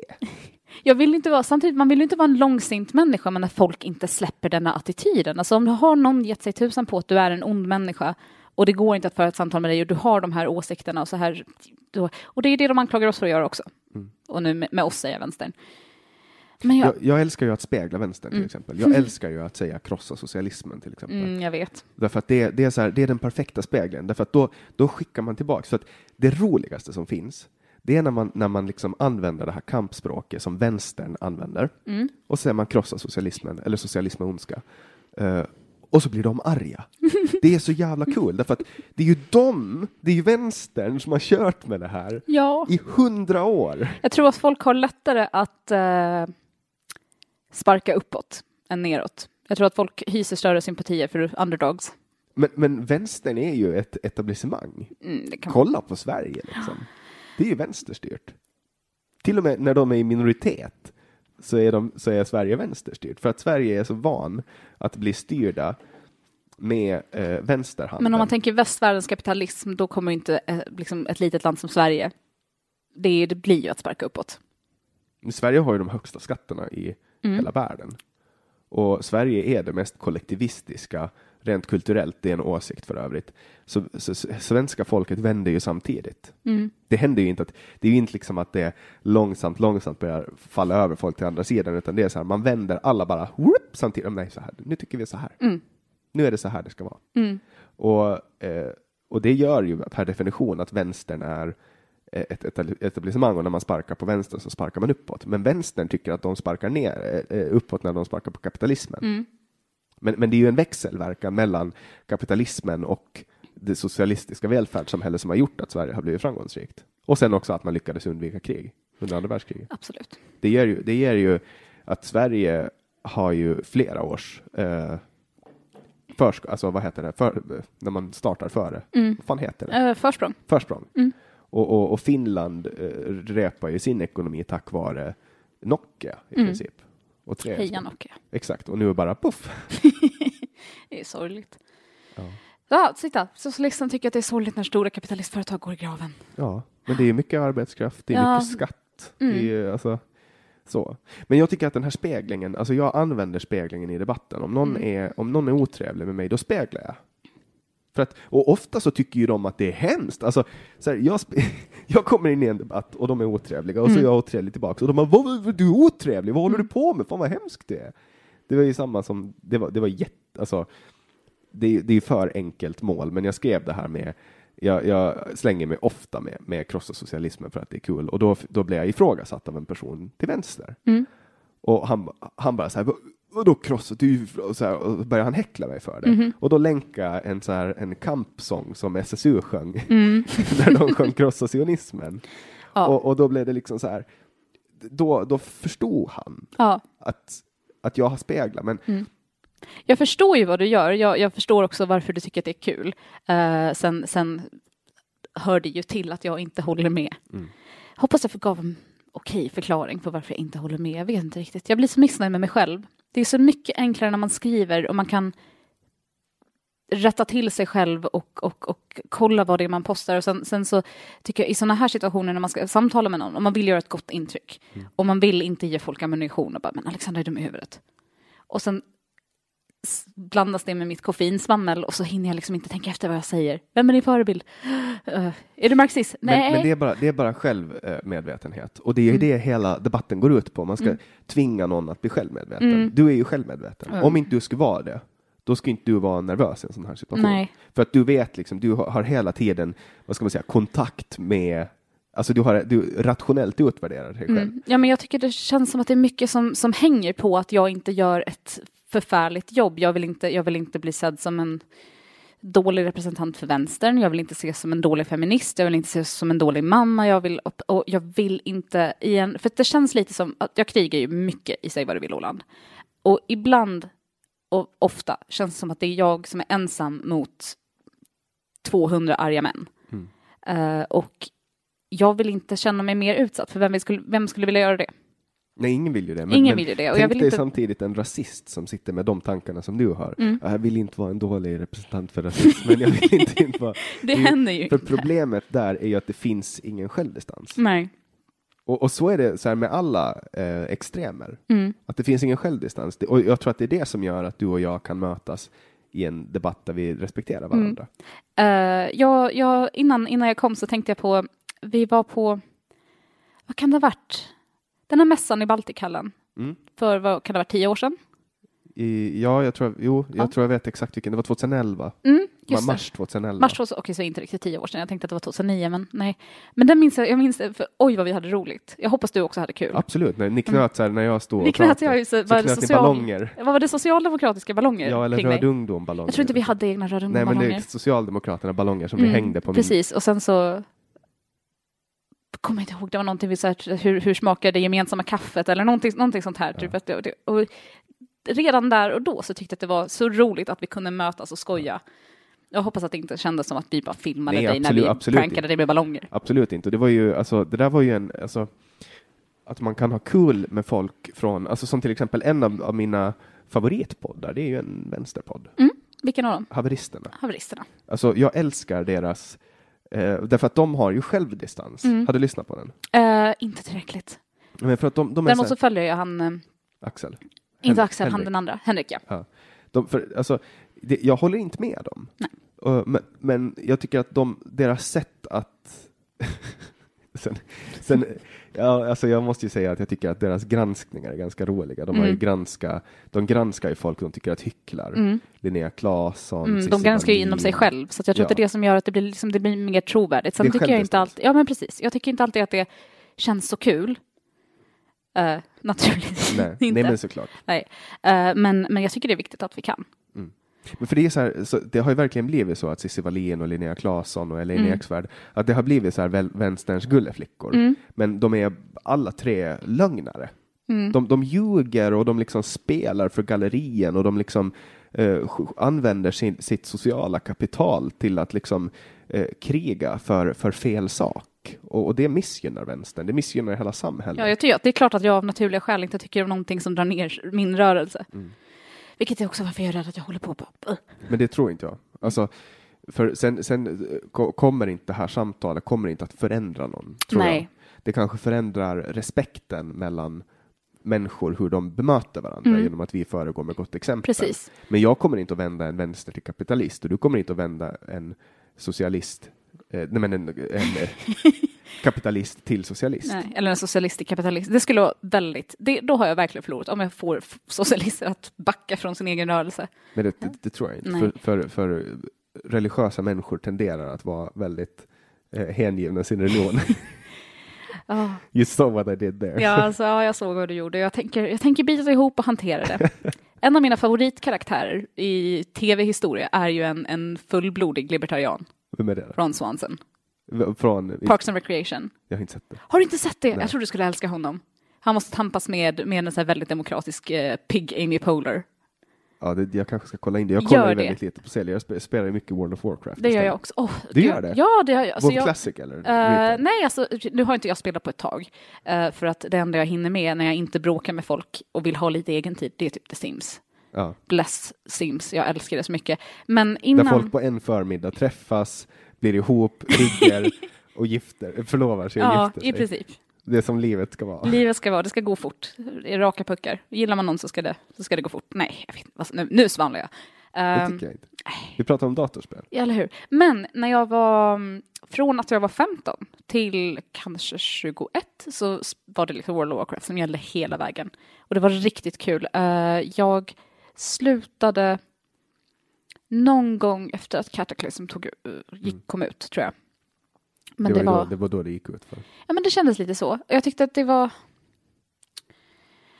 Ja, gud, nu låter jag som en väldigt nationalromantiker mitt i allt, men jag, jag, jag blev lite ledsen av att se hur världarna hade liksom förstörts. Och det är också så här, jag, folk förstår inte eh, varför jag tycker om att spela datorspel, men för mig, jag förstår inte folk som sitter och kollar på serier. Mm. För då ligger man och steker i en soffa Mm. och bara tar in. Men när man spelar ett spel på datorn, då är man ju aktivt delaktig Ja. i historien. Och man använder sina kognitiva förmågor, Exakt. man kommunicerar med människor, ofta på engelska. Ja, och World of Warcraft är ju ett perfekt spel för det, för det är verkligen det utvecklar strategiska tänkande. Och man kommunicerar. Snabb, om man kommunicerar med varandra och man gör snabba beslut och man över, alltså det, det är perfekt. Jag hoppas att mitt barn eh, kommer tycka om World of Warcraft om de inte har förstört serien Nej men totalt. det, har ju kommit, alltså nu har ju WoW Classic släppts, Mm, som ja. har släppt Vanilla. Ja, men det, jag har många veteranvänner som inte tycker om det alls. Och Jag, jag, jag spelar, alltså det var ju då jag började, alltså Mm. 2004. när det släpptes Yes, Ja, som jag började spela och därför har jag liksom mitt hjärta ligger kvar i originalspelet. Så. Jag tror jag har blivit för lat. Alltså det, det är verkligen att jag, jag nej men det är verkligen en produkt av den digitala åldern, att jag vill att det ska gå fort. Jag vill att belöningarna ska komma fort, fort, fort, fort, fort. Och när jag går tillbaka till Vanilla så känns det som att det går så långsamt och det tar sån tid och det ger ingenting, även fast det, det borde vara någon slags terapi att Ja. gå tillbaka till Vanilla. Men jag tror att man, man börjar uppskatta det långsamma Mm. ganska mycket. Så var det för mig. Alltså jag uppskattar ju själva spelet mer Mm. nu än vad jag uppskattar. Det är det, det, är det till exempel, kollar man på de här eh, mobilspelsföretagen, King, de som har utvecklat Candy Crush, Mm. Ja, de har ju byggt in det här snabba belöningen. precis. Alltså det, det blinkar, det låter, det kingar, det flyger stjärnor. Det är ju liksom... Mm. Jag är så lättlurad när det kommer till de här spelen. och Alltså, det, det är och det är ju, det är ju, du är ju rakt in i målgruppen. Ja, Kvinnor eh, över 25 är typ målgruppen Mm. för, för de spelen. jag är nyss över 25, höll jag på att säga. Det är inte riktigt sant, jag är 27. Ja, exakt. Ja, men det känns, alltså, men, ja, men nyss, men det känns, alltså det är liksom så här, det finns en del av mig, speciellt när jag kommer tillbaka till Åland över julen så känns det som att man går tillbaka till, alltså backar ju utvecklingen Mm. tio år minst. Ja, ma- jag har märkt det här med att flytta bort Mm. och komma tillbaks är, det tar inte så länge förrän man är liksom omfamnad igen av Åland och så vill man inte åka någonstans. Jag vet inte om det har, om Säg vad du vill Åland kanske har sabbat Åland lite för mig, för att innan jag gick med i den gruppen så var det ändå, då var man ju här på loven och um, någon ströhelg då och då, man hann inte bli så påmind om de negativa aspekterna av Åland som i mångt och mycket ofta är människorna. Och sen, med det sagt vill jag säga att det finns ju underbara människor på Åland. Och det, men, men, men de här, förlåt, men rövhattarna som verkligen vill dra ner en, de stöter man ändå inte på så ofta. Och nu är de som, där, som en konstant påminnelse, ett konstant pling i telefonen. Att vi är här, vi finns, vi är här hela tiden, vi genomsyrar samhället. Och på något sätt liksom har det påverkat min bild av Åland. Men man ser ju inte dem på stan. Nej. Nej, och det är jag alltid rädd för, för jag vet inte hur hälften ser ut egentligen. Alla använder typ en konstig bild från 80-talet. Nej, men för att jag, det, det, har jag märkt liksom när jag nu har, jag, nu har jag ju träffat ganska många Mm. eh, som jag poddar med och många har jag bara liksom träffat på Facebook. Eh, oftast så, så ser man inte dem. Nej. Alltså, det är de som jobbar nära där man själv rör sig, Mm. typ så att man liksom stöter på dem på väg och hem. Men i övrigt nej. Men det är alltid så här, varje gång någon typ slänger en liten extra lång blick på mig när jag går förbi på gatan, så det kan ju vara jag som hittar på. Uh, jag är uppenbarligen väldigt självcentrerad. Eh, men, men då tänker jag att, ah, är det någon jag har kallat dum i huvudet? Brukar du kalla folk dumma i huvudet? Jag försöker att låta bli. Ibland blir jag bara så frustrerad över att folk inte bara inte håller med, för det kan jag, det kan jag uppenbarligen leva med, men när det, liksom, när det är en sån det känns ju som att det är, det är en sån envishet, alltså en, en sån vilja, vilja att missförstå vad jag säger. Att jag tänker det här, antingen, antingen är det en fråga om intelligens eller så är det en fråga om alltså bara sån envishet att det Alltså det är helt, jag, jag, nu, det syns inte på, det, det, eller ja, det hörs inte att jag skakar på huvudet, men jag är helt så här, ja, vad gör man? Men jag blir, jag blir liksom nästan mållös över hur mycket fil, folk vill missförstå. Det Ja, känns så ja, att men de det- gör det med flit. Och så gör ju folk. Det är Mm. ju också en, alltså kollar man, alltså ska man börja bryta ner eh, de härskartekniker som vedras i Mm. diskussioner på Facebook så skulle man ju kunna liksom ta bara den tråden om, om ordet neger som jag skrev. Man Mm. får bara säga det i metadebatten för övrigt. Mm. Det är enda gången man får säga ordet det är när man diskuterar. Jag gör ordet. inte ens det då. Nej, men jag, jag skrev ju en ordet men, Mm. men jag läste eh, ganska mycket länkar som kom och då, Mm. då stod det att språkforskare anser att enda gången som, som man får säga det är när man diskuterar ordet i fråga. Mm. Men eh, nu glömde jag min poäng. Vad höll jag på? Mm, vad var vi? Facebook-diskussionen? Ja, i de diskussionerna. Härskartekniker. Just det, härskartekniker. Eh, kollar man på, på de subtrådarna så ska man kunna göra en hel case study. På, Ja. på, man ska kunna ha en lista på alla härskartekniker så ska man bara kunna bocka av det. Så Ja. bock, bock, bock, bock, bock, bock. Alltså det, jag ser ju det här som ett projekt, liksom att bara förstå, inte nödvändigtvis förstå fienden, men förstå liksom hur folk tänker. Det är ett, det är ett perfekt projekt för det. Mm. Och sen så, sen så måste jag bara liksom hålla tillbaka mig själv lite grann, att inte ta för mycket energi och tid, känslor. Men enda gångerna som man egentligen kan vinna en, en sån debatt, det är när, när man har eh, folk som sitter och aktivt följer och gillar Ja. kommentarerna. Ja. För då vet man vart det lutar. Precis. Det, det ska jag tillägga, så det här det kan vara bland en, alltså någon av mina stoltaste ögonblick i mitt liv, är ju när, och det har hänt flera gånger, att folk har skrivit privat och tackat. Alltså inte folk som har rört sig i debatterna, Alltså verkligen folk som man inte ens visste var med i gruppen har skrivit och tack för att du skriver det här. Och det känns så himla underbart. Ja, man får ju bekräftelse. Ja, jo, jo, och alla älskar bekräftelse, men det är på något sätt så känns det som, för vi pratar ju om att vi inte kan omvända någon, men det kändes ändå lite som att någon lyssnar på vad jag säger och det, det, det kom speciellt ett mejl från någon som har radikalt skilda åsikter, alltså mer på högerspektrat än vad du är. Eh, liksom lite lyfta högerhanden och En nazist? peka, ja, Wow. och som tyckte att liksom, jag vet inte om det är att de håller så låg nivå eller om du faktiskt säger vettiga saker, men något är ju fel. Jag måste omvärdera. eh, när, när, något, när, liksom, när du får mig att vilja omvärdera mina åsikter så är det ju liksom, något har ju hänt. Och det var, ah, nej, jag, jag, jag ville typ rama in det mejlet. Såg du uh, senare-debatten? Uh, vilken av dem? Eh, det var en, en person som... som eh, Var det med hundarna? Nej, Nej? det var en person, det var några veckor sedan, så var det en person som, som skrev om en person, om en rom. Mm. Och, och så använde personen ordet senare. Mhm. Eh, och och då, då liksom startar en hel debatt kring det. Mm. Och, och den blev ju väldigt engagerande Ja. för många. För att just de här orden, alltså senare, neger, eh, det finns ju alltid de som vill hävda sin rätt. Mm. Men jag förstår inte, det är inte deras rätt.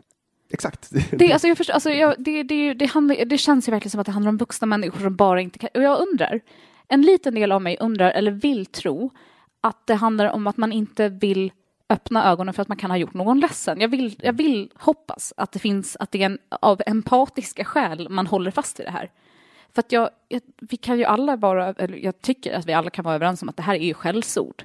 Det har blivit det, ja. Ja, precis. Det, var, det var inte från början. Nej, men det är ju det nu. Och jag, jag, jag kan inte relatera till att inte vilja vara så snäll som möjligt, sa det hon som just erkände att hon kallar folk dum i huvudet. Men, men ändå, alltså det... Men om de är det så tycker jag att man ska få säga det också. Vadå? Om de är det. Om de är det, okej, ja. För då är de ju, det är ju någonting. Jag trodde du menade de här andra orden, skällsorden. Jaha, nej. nej inte om, de är, om de är det, då ska... Jag bara, nej men nej, nej nu. Krampaktigt tag om stolen. Nej, Jannik. Nej, du vet, du vet ju var jag står. Jag vet var du står. Det, men det hela handlar ju om att visa respekt. Exakt. För det där, det där handlar om att, alltså, vad ska man, hur ska jag uttrycka var det kommer ifrån? För, för mig så är det mindre viktigt att det har varit ett, eh, att det är förtryckande ord eller att de används eh, nedsättande eller att de är liksom generaliserande. För mig handlar det om att finns det människor som blir ledsna över att man kallar dem det, då gör inte jag det. Nej. Blir du ledsen av att jag kallar dig rysse, Ja, då kallar jag dig inte rysse. fast jag, är- jag vet inte varför jag skulle... Jag, det är förstår vad- skällsord. Jag förstår, jag förstår vad du menar. Jag det, förstår vad du menar. kan, det kan vara ett skällsord. Ja, det var ju någon som listade så här, det var någon som listade många olika ord och det var konstiga, liksom så här, typ att ryss, finne, invandrare, bara, inget av det här är skällsord. Här, Det beror på vem som säger det. Ja, ju, ju, men kontext är ju allt. Ja, och, och det är så här, om, om jag säger så här, jävla rysse, stick från Åland, du har ingenting här att göra, Mm. jävla invandrarkryp. Ja. Alltså, då har jag just satt dig i ett, eh, alltså jag har ju laddat in det med Exakt. massa eh, invektiv Ja. och då blir det ju ett, och om du blir ledsen av det, Mm. då säger jag inte. Nej. Det är Och jag klart, menar, vem skulle inte bli ledsen av jävla ryss, stick hem. Nej men du förstår vad jag menar? Ja, jag. Alltså, ja, ja, men, precis. men jag tror att det där, där är problemet, för jag tror att många eh, tänker att så länge de inte sä- sätter det tillsammans med alla de här invektiven så menar de väl. Men om det är ett etablerat skällsord så då kan man inte, det spelar ingen roll om du sätter jävla eller satans eller någonting framför eller bakom.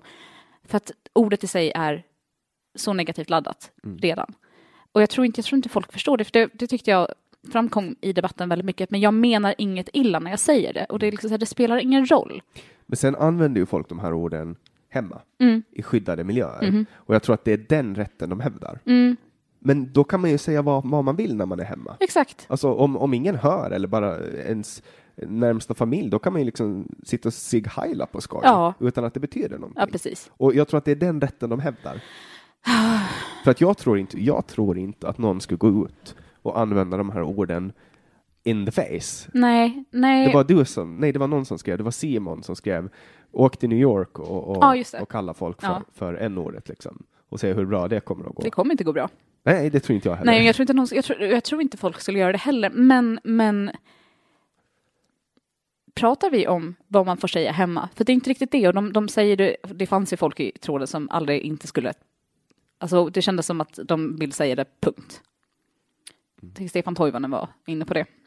Alltså, men jag, tror, jag tror att det är rätten att säga det hemma som, som hävdas. För att jag tror inte samtidigt, och nu tror inte jag illa om folk, du kan få mitt glas vatten. Jag har inte rört det ännu, Okej. men jag ser att du har druckit upp ditt. Jag har druckit upp mitt. mitt. För jag dricker aldrig vatten. Jag har, jag har smörjat mitt munläder så mycket med alla de här timmarna diskussion. Du kan ta Eh, hela glaset, för jag, har inte, jag har inte rört det. Liksom. Jag har ju suttit nu flera gånger i veckan ibland när jag spelar Mm. in många i sådana här två timmars samtal, så jag blir inte snurrig längre. smart. Jag blir snurrig direkt. Ja, I början så efter typ 45 minuter så var jag helt så här, men man vänjer sig med allt.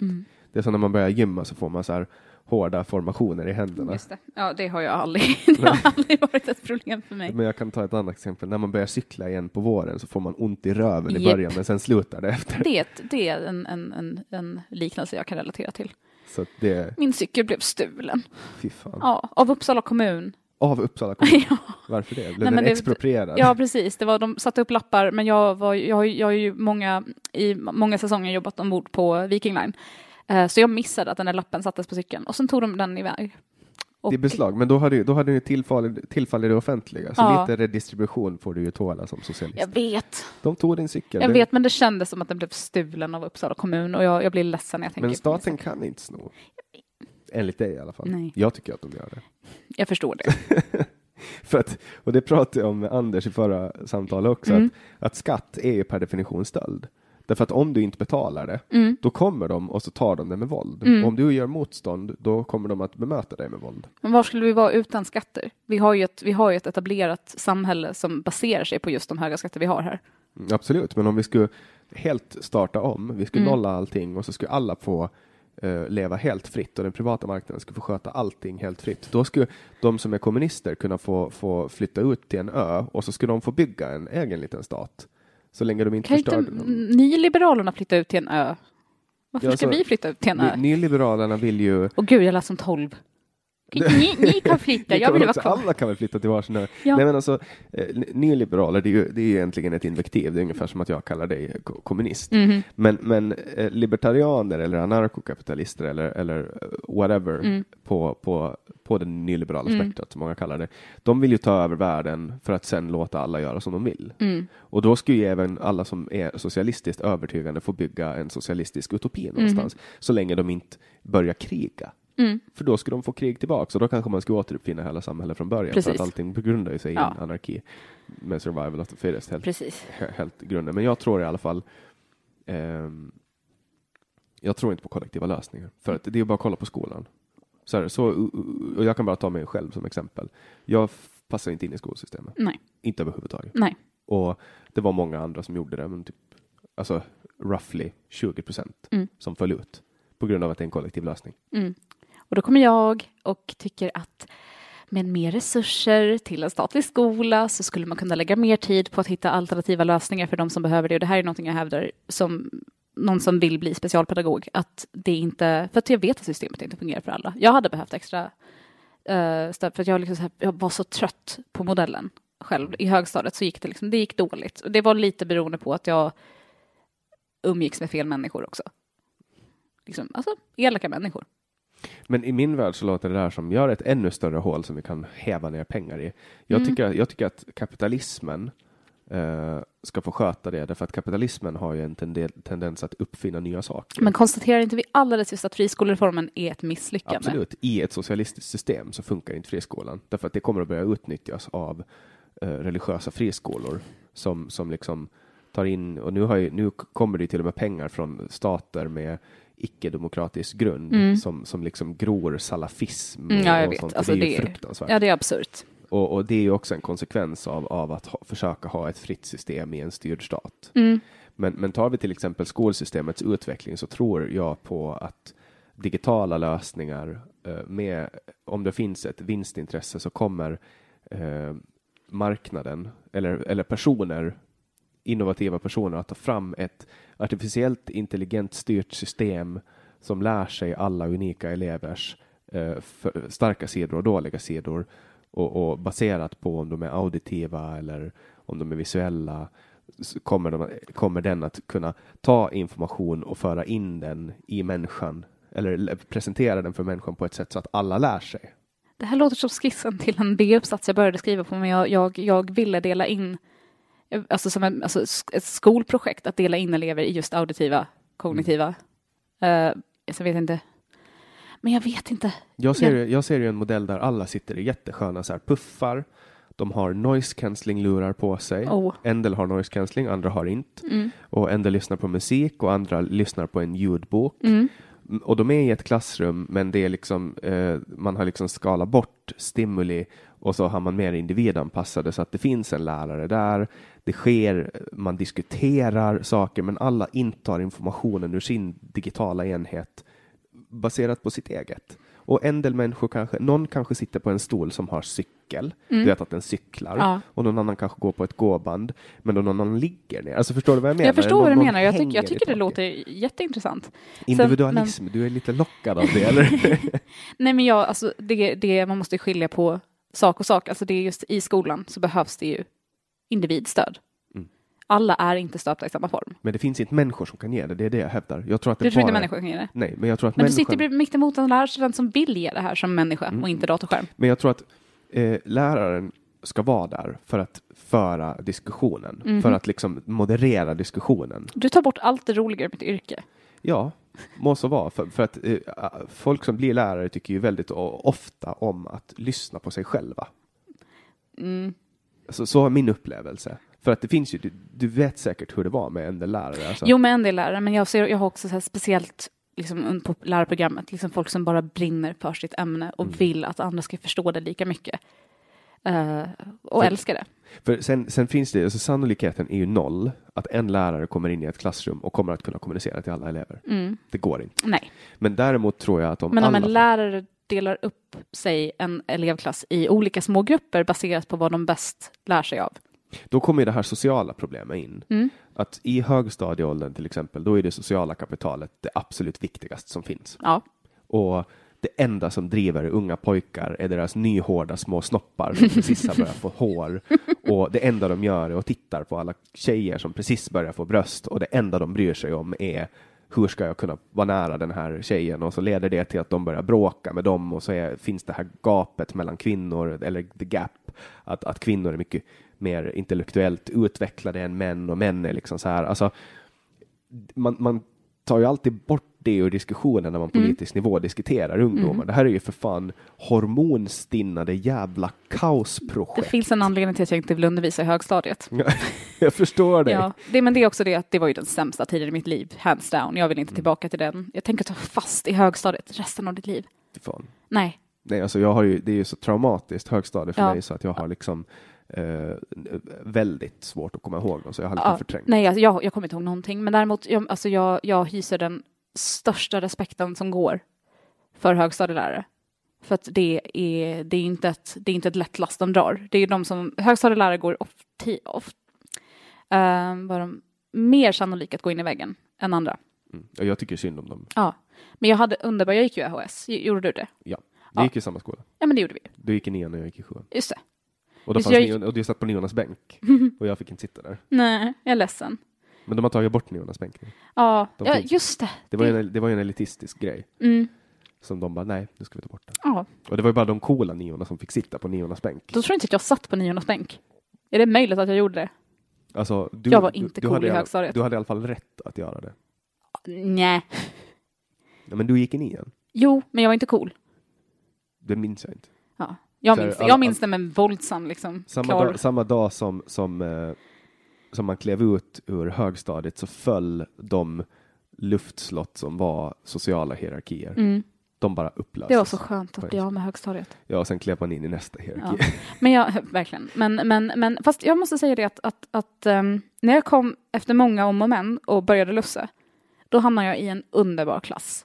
Alltså en underbar klass. Vi hade så roligt tillsammans. Det, liksom, det kändes som en som frihet. Och alla var så snälla med varandra. Vi hade, alltså nej, det var den bästa klassen någonsin. Jag brukar inte liksom hade tur, romantisera. du hade jag tur. hade sån tur i, i, på, alltså när jag gick luciet.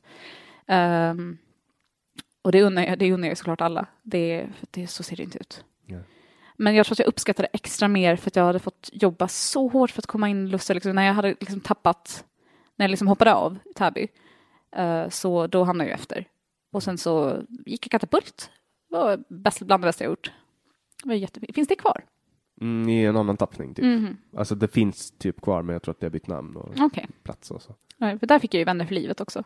Mm. Plus det var så skönt att Det var så mycket som snurrar, det är ju så mycket som snurrar i en skalle när man är 16. Eh, det var väl behövt att få ta liten, en liten time-out. Det var ju också, är, så, så ja, jag kan uppskatta liksom att individen ska få ta sin lilla tid. Men jag tror inte, sen eh, där vi liksom skiljer oss åt, det är ju också, jag tycker inte att en social rättighet som skolan och utbildning är ska vara någonting man gör vinst på. Det ska vara, det ska liksom, det är någonting som samhället ska erbjuda dig. Utan girighet liksom, som en drivkraft någonstans. Människan kommer ju alltid att sträva efter någon form av, alltså det är antingen eh, respekt från samhället, Mm. pengar eller kärlek. Mm. Alltså det är alltid någon av de tre sakerna som lockar någon. Mm, men jag, just, jag tycker vi ska eliminera pengarbiten ur skolan. Jag förstår att det inte är rimligt, men jag, ty, jag tycker inte det har där att göra. Det är sjukvård och eh, vad mer? Andra viktiga grejer. Jag skulle kunna ge mig in i den diskussionen, men jag tror Mm. att det är bäst för eh, lyssnarna att inte göra det. Mm. Och sen också bäst för dig, för att då kanske jag ska övertyga dig om att Nej, du nej, är nej, nej, nej. kapitalist. Man vet aldrig. Absolut inte. Eh, men men skol, skolsystemet är liksom eh, just det här att man, att man frånser det som händer i barn och ungdomars eh, kroppar och Mm. hela den biten så tror jag liksom på individ. För det är ju inte rimligt att tjejer som går i åttan ska gå med killar som går i åttan egentligen. Tror du på könssegregation? Eh, Pojkskolor, flickskolor? eh, alltså till viss del ja. Mm. Därför att då skulle, man, då skulle killarna ge tjejerna arbetsro Mm. och tjejerna eh, skulle inte eh, ta fokus från killarna. Nej. Alltså av den anledningen. För att killar i den åldern är fysiskt mer efter Mm. än vad, vad, vad tjejer är. Och, och, och det gör att alltså, och killar har sin framtoning, den uppstår även i, i djurriket. Mm. Att killar kommer att vara liksom hålla på, alltså du vet Mm. det som killar gör. Och, och jag, tror, jag tror inte att man ska, att, att man ska helt särskilja dem. Nej. Men jag tror att det skulle finnas en anledning att ha, åtminstone i klassrummen. Mm. För det är nog viktigt med att, att de får träffas och så, men det har ju funnits könsintegrerade skolor innan och jag, alltså, av den anledningen, av att få ge alla arbetsro, Mm. så tycker jag det skulle vara. För att då ska man också plocka bort mycket av, det är ungefär som när, när man sätter skoluniform på folk. Mm. Det handlar ju om att ta bort distraktioner. Ja. Liksom. Sen är det ju, men sen, är det, sen, sen tänker jag kritik mot det att det är inte så väldigt binärt egentligen i verkligen. Alltså det, och just om vi ska prata om individer. Alltså att det finns flera kön också. Exakt. Mm. Ehm, och, men, men där är det ju så att där är det ju snarare så att, att, att eh, om det ändå blir beteendeanpassat så jag menar transkillar och transtjejer söker sig ändå mer för att, att härma. Inte härma, men förstår du vad jag menar? Mm. Ja, det men där man, lät, det där man, lät fel. nej, men man anpassar sig alltid efter sin omgivning. Så är Ja, men precis, man, är, man, hör, ju- man hör ju till sin grupp. Mm. Eh, så, att, så att så länge det inte det pojk och flickklasserna eller skolorna skulle exkludera transbarn så Nej, men ju- då får man väl välja. Ja. Alltså, då får man väl ta den klass man känner sig som så länge inte det stör den, alltså som till exempel att en, att en, en eh, kille, att det blir som det har blivit nu i, i sport. Mm. Att, att män byter kön och så börjar de spela i en klass, i en kvinno, alltså som handboll. Nej, jag förstår. Det är exempel. konstigt, för att alltså, men det, det, och det, det är klart att transpersoner ska ha rätt att, att, att utöva sport och göra det de älskar. För det är inte som att det är utomjordingar som inte, alltså, du förstår vad jag menar. Alltså, det är vanliga människor. Eh, men, men, men sen kan jag samtidigt känna som kvinna att, att vi är redan så undertryckta när det kommer till sportutövning. Att, eh, Men varför släppa in någon med manlig fysik i en sport som, alltså när man, men anledningen... då skulle, det skulle vi kunna lösa om, tra- om liksom, transpersoner bara fortsätter i... Man, nej.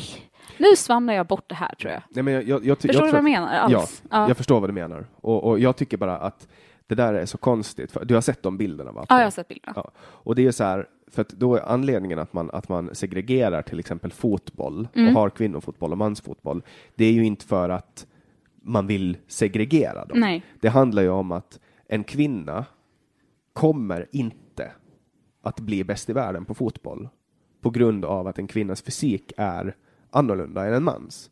Så att, så att om eh, världens bästa kvinnor eh, och värld, ti, världens, eh, om världens tio bästa män skulle vara på ett fotbollslag Mm. och världens tio bästa kvinnor skulle vara på ett fotbollslag. Jag skulle vilja se den matchen. Eh, De, de, de, alltså killarna skulle sopa mattan. Det, det skulle, de skulle inte ha en chans på grund av att männens fysiska förmåga. Har du sett så här när Zlatan står bredvid folk? Mm. Han är ju, han är ju en jätte. Alltså han är ju så stor så att om, om han kommer springande mot någon så, så, så liksom, även om, om, om man är ett berg så liksom måste man värja sig, för Ja. annars kommer man att flyga. Mm. Alltså, det- skillnaden är ju liksom, det finns ju en basal grundläggande skillnad. Så att har man växt upp med det manliga könshormonet Mm. och, och byggt en sån fysik och liksom byggt upp den grundmuskulaturen, den lårmuskulaturen eh, och sen byter kön Mm. Genom, genom till exempel att man börjar in, introducera kvinnliga hormoner, Mm. alltså mera östrogen. Och, och, och kanske gör en, en, en operation, men då kommer man fortfarande att behålla grundmuskulaturen. Mm. Man kommer fortfarande att ha de förutsättningar som man hade när man drevs mainly av det manliga könshormonet. Mm. Och därför så försvinner hela den här grundidén. Därför, därför bör man också separera, för att grundidén med att separera folk, Mm. ta, ta, göra att män inte kan spela i kvinnolag, Mm. det är för att inte kunna ha en, en man kommer att ha en mycket bättre startsträcka. Men tar det motorsport till exempel, Mhm. där finns det inga Ingen skillnad. Ingen skillnad alls. Och därför, därför är motorsport är ju någonting som inte överhuvudtaget diskriminerar män eller kvinnor. Nej. Men sen är det, det tror jag är strukturer. Nej, sen är det sen, där det blir metadiskussion om, om liksom kanske jargongen i garaget snarare än, eh, Ja. än själva sporten. Men om man fokuserar på sportutövandet. Och sen har det ju också mera med liksom tidigt intresse att göra. Mm. Att det är jättesällan som det händer att att, alltså det krävs ju, ett motorsport kräver ju egentligen en, en intresserad familj. Mm. Och det är samma med, med hästsporter. Ja. Det kräver en intresserad familj. Kommer ju ska- från en hästsportsfamilj. Så. Ja, så här, man ska ha stall hemma, man ska veta hur man köper hästar, man ska ha en förälder som orkar köra dem sex dagar i veckan. Japp. Och samma med motorsport. Och det är Mm. någonting som väljs tidigt. Mm. Alltså att man väljer en inriktning tidigt. Jag, det är ju ganska sällan man stöter på små tjejer som är superintresserade av uh, krossar och motorcyklar. Liksom. Mm. Sen matas det, jag ser det, liksom, jag har en son. Mm. Han får ju bara bilar i julklapp typ. Vi försöker kompensera med lite gulliga saker också. Mm. Eh, men ja, det, är liksom så här, det, det är klart att man, man fostras ju in i intressen också. Mm. Man får liksom säga, ja, men du är en pojke, här, ta en bil. Ah, flicka, här är en dockvagn. Ja, alltså det där är lite svårt. Jag, har- jag har jättesvårt att, att kunna liksom se. Jag har ju två uh, småttingar i mitt liv, alltså Mm. min, min brorson och min brorsdotter. Alltså min, min brorson, han är tre år nu Mm. och jag kan liksom se hur han, han leker ju med gulliga saker, Mm. men han tycker att krokodiler, det är krokodiler och alligatorer, de, de är liksom, det är så här, han älskar dem. Mm. Och han kan liksom leka med dem och kramas med dem och så. Men sen tycker han om att titta på eh, krossar på Youtube. Liksom. Mm. Det gillar han. Och, och, och min brorsdotter, hon är mera liksom, hon leker med dockor och så. Tar hon upp en, en motorcykel så får hon ju då får hon sina fiskar varma. men men eh, jag vet inte hur det har blivit så. Men, men någon del i mig tror att det kan vara så att vi börjar öva på det vi ska göra på savannen Mm. redan när vi är små. Jag tänker så. Men med leksaker. Jag vet inte, det finns en... ehm, Det finns, det finns mycket forskning gjort på det här och det finns ett klipp som eh, jag tycker om att dra upp i den här sortens debatt. Och det är när man tar in en liksom, fokusgrupp, eller vad man nu ska kalla det, men liksom här, som får komma in och leka med ett barn. Och det sitter ett barn omringat av massa leksaker eh, som är könskodade, liksom både pojk och flickhållet. Och eh, beroende på hur man har uppfattat barnet, om man tror att det är en pojke eller flicka, så har man lite faktiskt pushat till, till, till, till en viss typ av leksak. Och sen för att experimentet ska liksom få folk att tänka till så är det så att då har de ju klätt ut barnet till ett annat kön. Mm. Och eh, folk blir så riktigt förvånade över att men jag, jag trodde jag var ganska woke, jag trodde inte jag skulle göra det här. Men, men man gör det automatiskt. Så jag tror att det är en fostringsgrej. Jag tror inte att man föds Alltså, för att älska bilar mer än vad tjejer gör. Jag Nej, men jag, jag tror att det har med, alltså kollar man till exempel på intressen Mm. så är ju män i allmänhet mer intresserade av saker som, som rör sig. Alltså av, av Du tänker så? teknik och tekniska Men, saker. jag, nej, men, ja, men jag, jag hävdar inte att det inte finns, att det inte finns den skillnaden sen. Jag bara tänker att det, jag, tror inte att, jag tror inte att det är så medfött som vi tror. Jag tror att vi får så mycket omedveten fostran från samhället omkring oss och, och pojkar kanske tittar på äldre män och ser vad tycker ni om, vad gör ni, hur blir jag en man som ni och vi tittar på kvinnor, hur blir hur, hur, hur är jag kvinnlig? Är jag okvinnlig nu? Och vi får höra, så säger, gud, tjejer får höra väldigt mycket, nej men så där gör inte en kvinna. Mm. Ja, men det, och det, det tror jag också att, alltså, eller det vet jag ju, så är Mm. det ju, men tar man en scen ur mitt eget liv så minns jag från Nyängens dagis någon Mm. gång i slutet på 90-talet, jag var väl fyra kanske, Mm. och min storebror var fem och vi gick på samma avdelning och vi skulle laga drakar Mm. som man flög med. Mhm. och så skulle man skicka med, alltså skulle föräldrarna skicka med plastpåsar och så att man kunde laga dem. Och då hade mamma liksom så kommit på det precis när vi skulle åka. Så hon hade liksom bara ha- hafsat ihop en påse. Det var en kantarellenpåse Mm. och så var det en blommig påse. Mhm. Och så skulle vi laga de där drakarna och då hade mamma tråckat ner det i min ryggsäck. Mm. Och så skulle jag ta upp påsarna och då tog jag kantarellkassen till mig själv och så gav jag den blommiga till min brorsa. Mm. Och då satt han där och bara började gråta för Nämen. att han skulle ha en blommig kasse. Liksom. Och, och han vågade inte säga det till någon och då fick han laga en blommig kasse. Och då kände jag, jag kommer ihåg det är typ första gången jag kände extremt mycket medkänsla. Jag kände så mycket medkänsla att jag ville börja gråta. Så det här Ja. är på ett sätt ett traumatiskt minne för mig. Eh, så jag erbjöd mig att byta Mm. med honom, att han skulle få kantarellkassan och jag skulle få den blommiga, men han ville inte göra det. Men, men, men det var liksom så här, det var en så stark grej då. Mm. Vi var fyra och fem, Mm. men han visste att det här var så mycket tjejigt Ja, med blommor. ja, Att det blev en skam. Ja. Och det, det, och det, det, ju, måste ju vara upplärt. Ja, det är Ja. absolut, absolut. För att jag menar, För jag menar, det finns ju trädgårdsmästare som är män och liksom, ja, det är ju det skitmanligt. är och, jättekonstigt att, att det ska vara en kvinnligt kodad grej. Men, men det, det, det tror jag att det är någonting som, alltså att man har sett att tjejer har blommiga klänningar och Mm. killar har. Ja, men liksom. precis. Men det är, vi är tillbaka på individgrejen. Individanpassning. För att jag, folk, det, det, en av de främsta kritiker man får när man säger till någon att man är feminist, det är att "Åh, ni vill att alla ska bli hens och ni vill att alla ska ha samma saker på sig. Och jag bara, det är liksom, det är ju så långt bort från sanningen man kommer. Det är väldigt generaliserande. Det är ju men det, det är inte bara generaliserande, det är totalt felaktigt. Det är, vi vill ju liksom att vill du som kille ha en blommig drake att flyga med, det är klart att du ska ha en blommig drake. Det är inte nödvändigtvis liksom fel för dig bara för att du råkar ha en snopp. Mm. Det är så märkligt, jag tycker det är absurt. Så det, det, handlar bara, det handlar om mer valfrihet, inte mindre.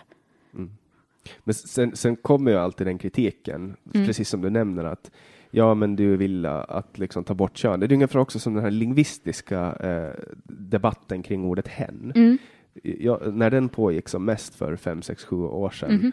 Jag tyckte att det var skönt att ordet hen kom, därför att det gav mig som skribent, jag jobbar på tidningen då, det gav Mm. Precis. mig en frihet att kunna istället för att skriva om Mm. texter, för att vi fick ju alltid så här, man kanske fick en dom eller någonting som man skulle skriva om eller man skulle anonymisera någon och då fick man liksom skriva personen i fråga. Ja. Alltså att man fick hålla på så, hålla på vrida och göra det blev ett klumpigt språk.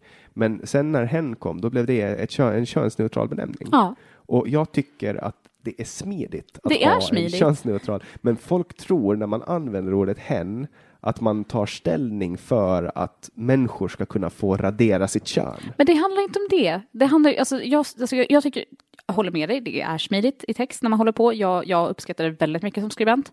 Men också bara, bara tanken på att någon kan få kalla sig någonting som den gör att dennes liksom livskvalitet höjs. Det är en sån liten uppoffring. Jag förstår inte liksom så här rabaldret kring det. Nej, men, och, sen- och sen om det retar upp någon, låt det reta upp folk. Ja, Alltså, det är så här- Om folk vill vara arga för att folk använder ordet hen, låt dem vara arga så länge de inte slår dem. Ja men precis. Eller det känns, det känns, ja, ja, men det, och det gör de ju ofta, så det är därför man går i Mm. taket. Eh, det var något jag ville säga och nu vet jag inte vad det Vi var. pratar om, om uh, manlig och kvinnlig uppväxt. Mm. Ja, just det. Nej, jag tänkte bara som, som, som svar på din upplevelse. Jag minns, jag minns eh, själv från lågstadiet. Um, för jag var ett ganska vilt barn. Väldigt liksom, så här, ganska expressiv och, och ganska liksom, så här, ja, men vild. Precis. Men, men inte på ett sätt som översteg vad pojkarna fick hålla på med. Men de kom ju undan med så mycket. Medan jag fick liksom, det, redan då, liksom på lågstadiet, att men du, du, du, det, det här är ju ett problem. Du är ju för vild. Titta på de andra tjejerna. Kan du inte bete dig som de andra tjejerna? Jag bara, men jag vill leka, de får ju leka. Varför får inte jag leka? Ah, och det där har stannat kvar. Det, jag tror att det var nog en av de mest formativa minnen jag har som, som fick mig att börja reflektera kring orättvisorna i hur vi behandlar folk och hur vi gör det olika och hur det kommer från skolhållet och hur vuxna runt om oss och samhället som säger liksom att vi ska, du är kvinna så du ska vara på det här sättet. Sen, sen ska man ju också komma ihåg att Mm. en person, det, alltså förut så sa man ju dagistant. Mhm. Ofta var det ju tanter, Mm. alltså bokstavligt talat personer typ i, alltså över 70, Mm. typ som jobbar med dagis. Det var ju ändå, alltså så här, och jag gick, och du också då, gick på dagis. Nej, inte jag. Du gick inte på dagis? Nej, jag, jag, jag flyttade hit, eh, vad blir det, 98, 99 och eh, då började skolan direkt efter. Okej. Mm. Men, men så, så jag gick på, på dagis i eh, slutet på 90-talet. Mm. Människor, eller människor, personer som jobbar på dagis då, det var bara kvinnor, jag kan inte minnas en enda man, som var säg 65. Mhm. Då var ju de födda i början på 1900-talet. Ja. Och de blev i sin tur fostrade av människor som växte upp på 1800-talet. Mm. Alltså hade ju de delvis värderingar från 1800-talet. Ja. Och den generationen som fostras nu Mm. har ju ändå brytit sig på något sätt, för att informationsteknologin har ju möjliggjort att vi kan samla in information från andra ställen än, än bara de människorna som fostrar oss. Ja. Så att därför tror jag att det här är en brytpunkt. Du kommer ju inte att vara en lärare som har blivit fostrad av någon som har blivit fostrad på 1800-talet. Nej. Absolut inte. Och det tror jag att kommer att vara en jättestor skillnad. Jag hoppas det. Jag och därför det. kommer den här debatten att blekna när folk, för att alltså, de som är mest arga på det här med hen och liksom transpolitik, det är ju människor, genus. ja, och genusvetenskap, det är ju folk som är ja, men, eh, över 50. Ja. Och de personerna har blivit fostrade av folk som födda i början på 1900-talet. Ja. Och det var ju så man fick med sig värderingar. Vi har ju sant. fortfarande massa saker kvar i vårt sätt att bete oss. Ja. Vi skakar hand. Ja. För att så gjorde man förut. Alltså, vi har olika uttryck som vi har tagit med oss. Ja. Ditt arv. Ja, precis. Det är klart att man ska, det är det jag förstår, att folk reagerar om de tror att arvet ska raderas. Det tycker inte det är det det handlar om. Men jag, sen, sen tycker jag att hela den här diskussionen är så väldigt missförstådd. Och då kommer vi tillbaka till att jag tror att folk missförstår med flit. Men vi, kan inte, vi behöver inte gå in på det igen. Har du hopp för den feministiska framtiden då? Det har jag. Jag tycker det. Jag tycker att, att, att um, jag tycker det finns skäl att ha hopp. Uh, det, jag tror att, jag tror att jag tror, att, jag tror att snällhet framförallt är på väg tillbaka. Nu säger jag inte att feminister alltid är snälla, utan men jag menar liksom den här grundläggande respekten har varit och vacklat lite. Och jag tror och jag hoppas att det är på väg tillbaka. Och för mig är mycket av det jag gör som feminist handlar ju om att visa respekt. Mm. Men ordet feminist har ju, det, det, har ju en, hos många en negativ klang idag. Mm, ja, det är jättetråkigt. Kan, kan det vara så att på samma sätt som att man har ändrat språkbruk kring de här, till exempel n-ordet, Mm. eh, kan det vara så att man kanske måste byta namn på en Nej, feminist? nej, jag tycker inte det. Och plus att en stor del eh, som, som jag tycker kan, alltså om vi tittar på din, din här blommiga drake-grejen. Mm. Det ska inte vara fult att någonting är feminint. Jag tror att, jag tror att ordet tjänar ett syfte på grund av det. Mm. Eh, jag tror att, jag tycker definitivt att vi ska behålla det. Vi ska inte, vi ska inte liksom anpassa oss för de som hotar oss. För det används ju som skällsord. Ja, det gör det. Och det alltså är ju, folk men det har ju börjat använda det. jo, jo, men det, det då är vi tillbaka på att jag tycker att den, det är det, gruppen som det berör ska få bestämma om det är ett skällsord eller inte. Mm. För mig är det ju inte ett skällsord. Hur mycket skadar den extremism som finns inom feministrörelsen övriga feministrörelsen? Jag ser ingen extremism. Vill du peka på ett exempel? Alltså, det exempel man brukar ju ta, eller som man brukar ta, som folk brukar ta, det är ju typ att den här grund, eh, grund en av grundböckerna inom feminismen, Mhm. hon som sköt, eh, vad hette han, Andy War, Ja. alltså hon skrev ju The Scum Manifesto. Ja. Det är ju en ganska, Solanas. hette hon så? Valerie Solanas. Ja, exakt så Mm. hette hon.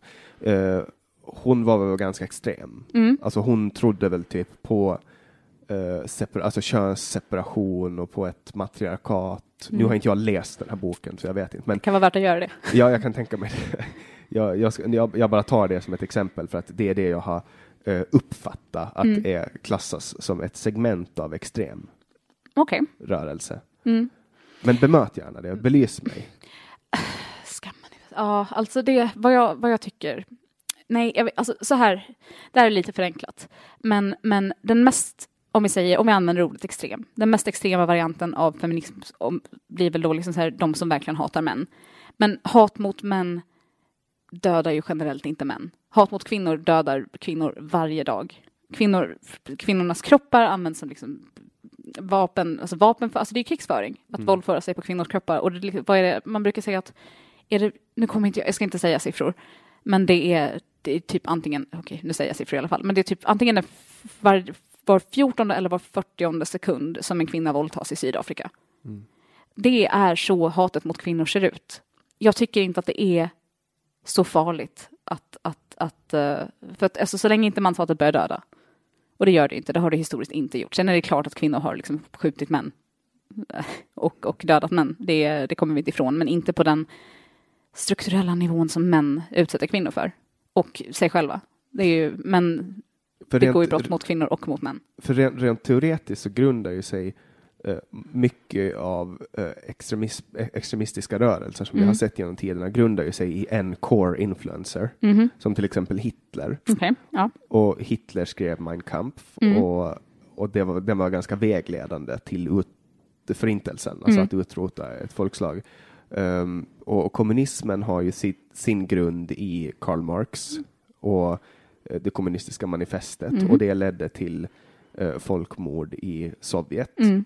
Och, och om man ser om man ser det här då, för att alltså, om den ska manifesta, och nu, nu, nu jämför inte jag de här Nej, precis. Nej, snälla gör inte Jag det. vill inte att du ska tro det, Nej, men, nej, nej. men om man ser det som avstamp i en, för att någonstans så ballar det ju ur. Jag Ja. har ju läst både Mein Kampf och, och kommunistiska manifestet och i, ingen av dem föreslår ju total jävla mayhem och folkmord och människor ska svälta och alla ska dö och allting Nej. ska bli jävligt och, och det ska bli dystopiskt. Det är svårt, ska, svårt att sälja någonting med att allting ska bli jävligt. Exakt. Mm. Men, men på samma sätt så, så om vi tar, säg att, att extremfeminism blir på frammarsch och helt plötsligt tar över, alltså kanske det börjar, förstår du vad jag vart Jag försöker förstår komma? vad du menar, jag tycker bara inte att det är realistiskt.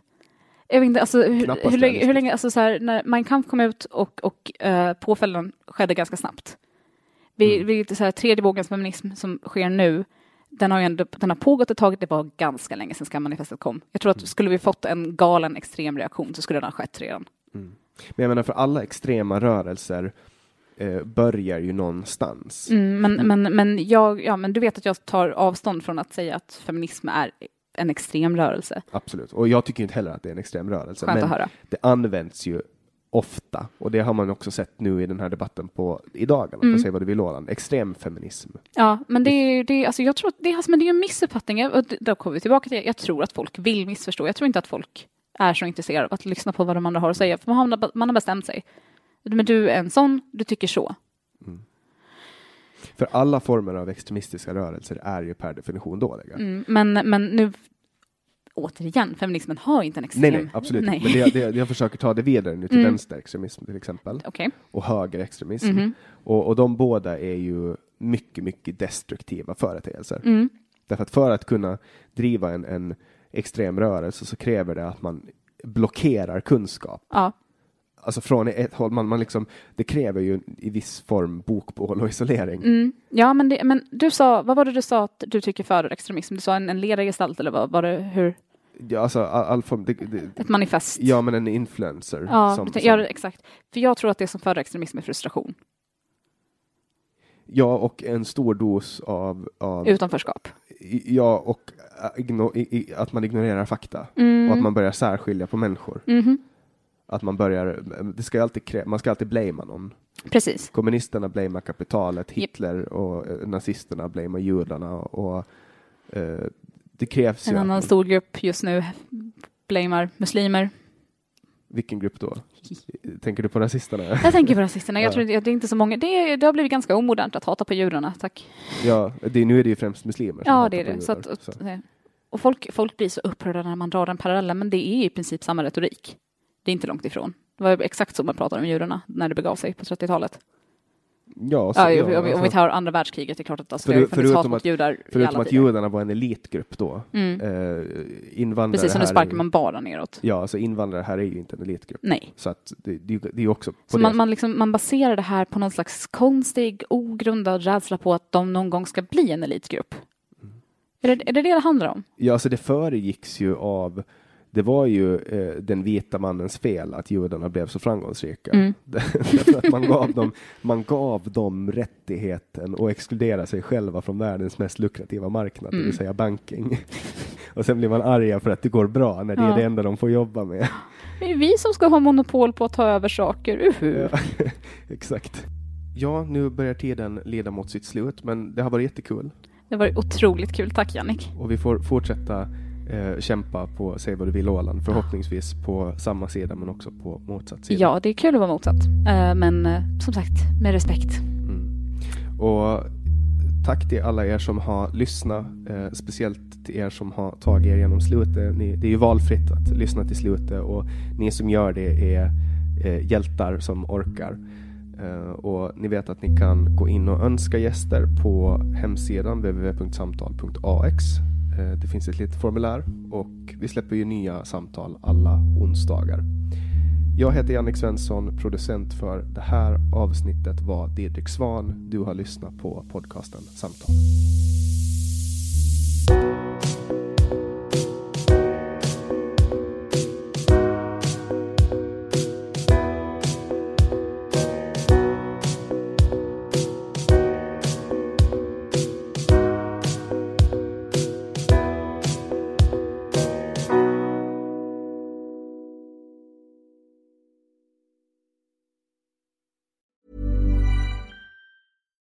When we're on a budget, we still deserve nice things. Quince is a place to scoop up stunning high end goods for 50 to 80% less than similar brands. They have buttery soft cashmere sweaters starting at $50, luxurious Italian leather bags, and so much more. Plus, Quince only works with factories that use safe, ethical, and responsible manufacturing. Get the high-end goods you'll love without the high price tag with Quince. Go to quince.com/style for free shipping and 365-day returns.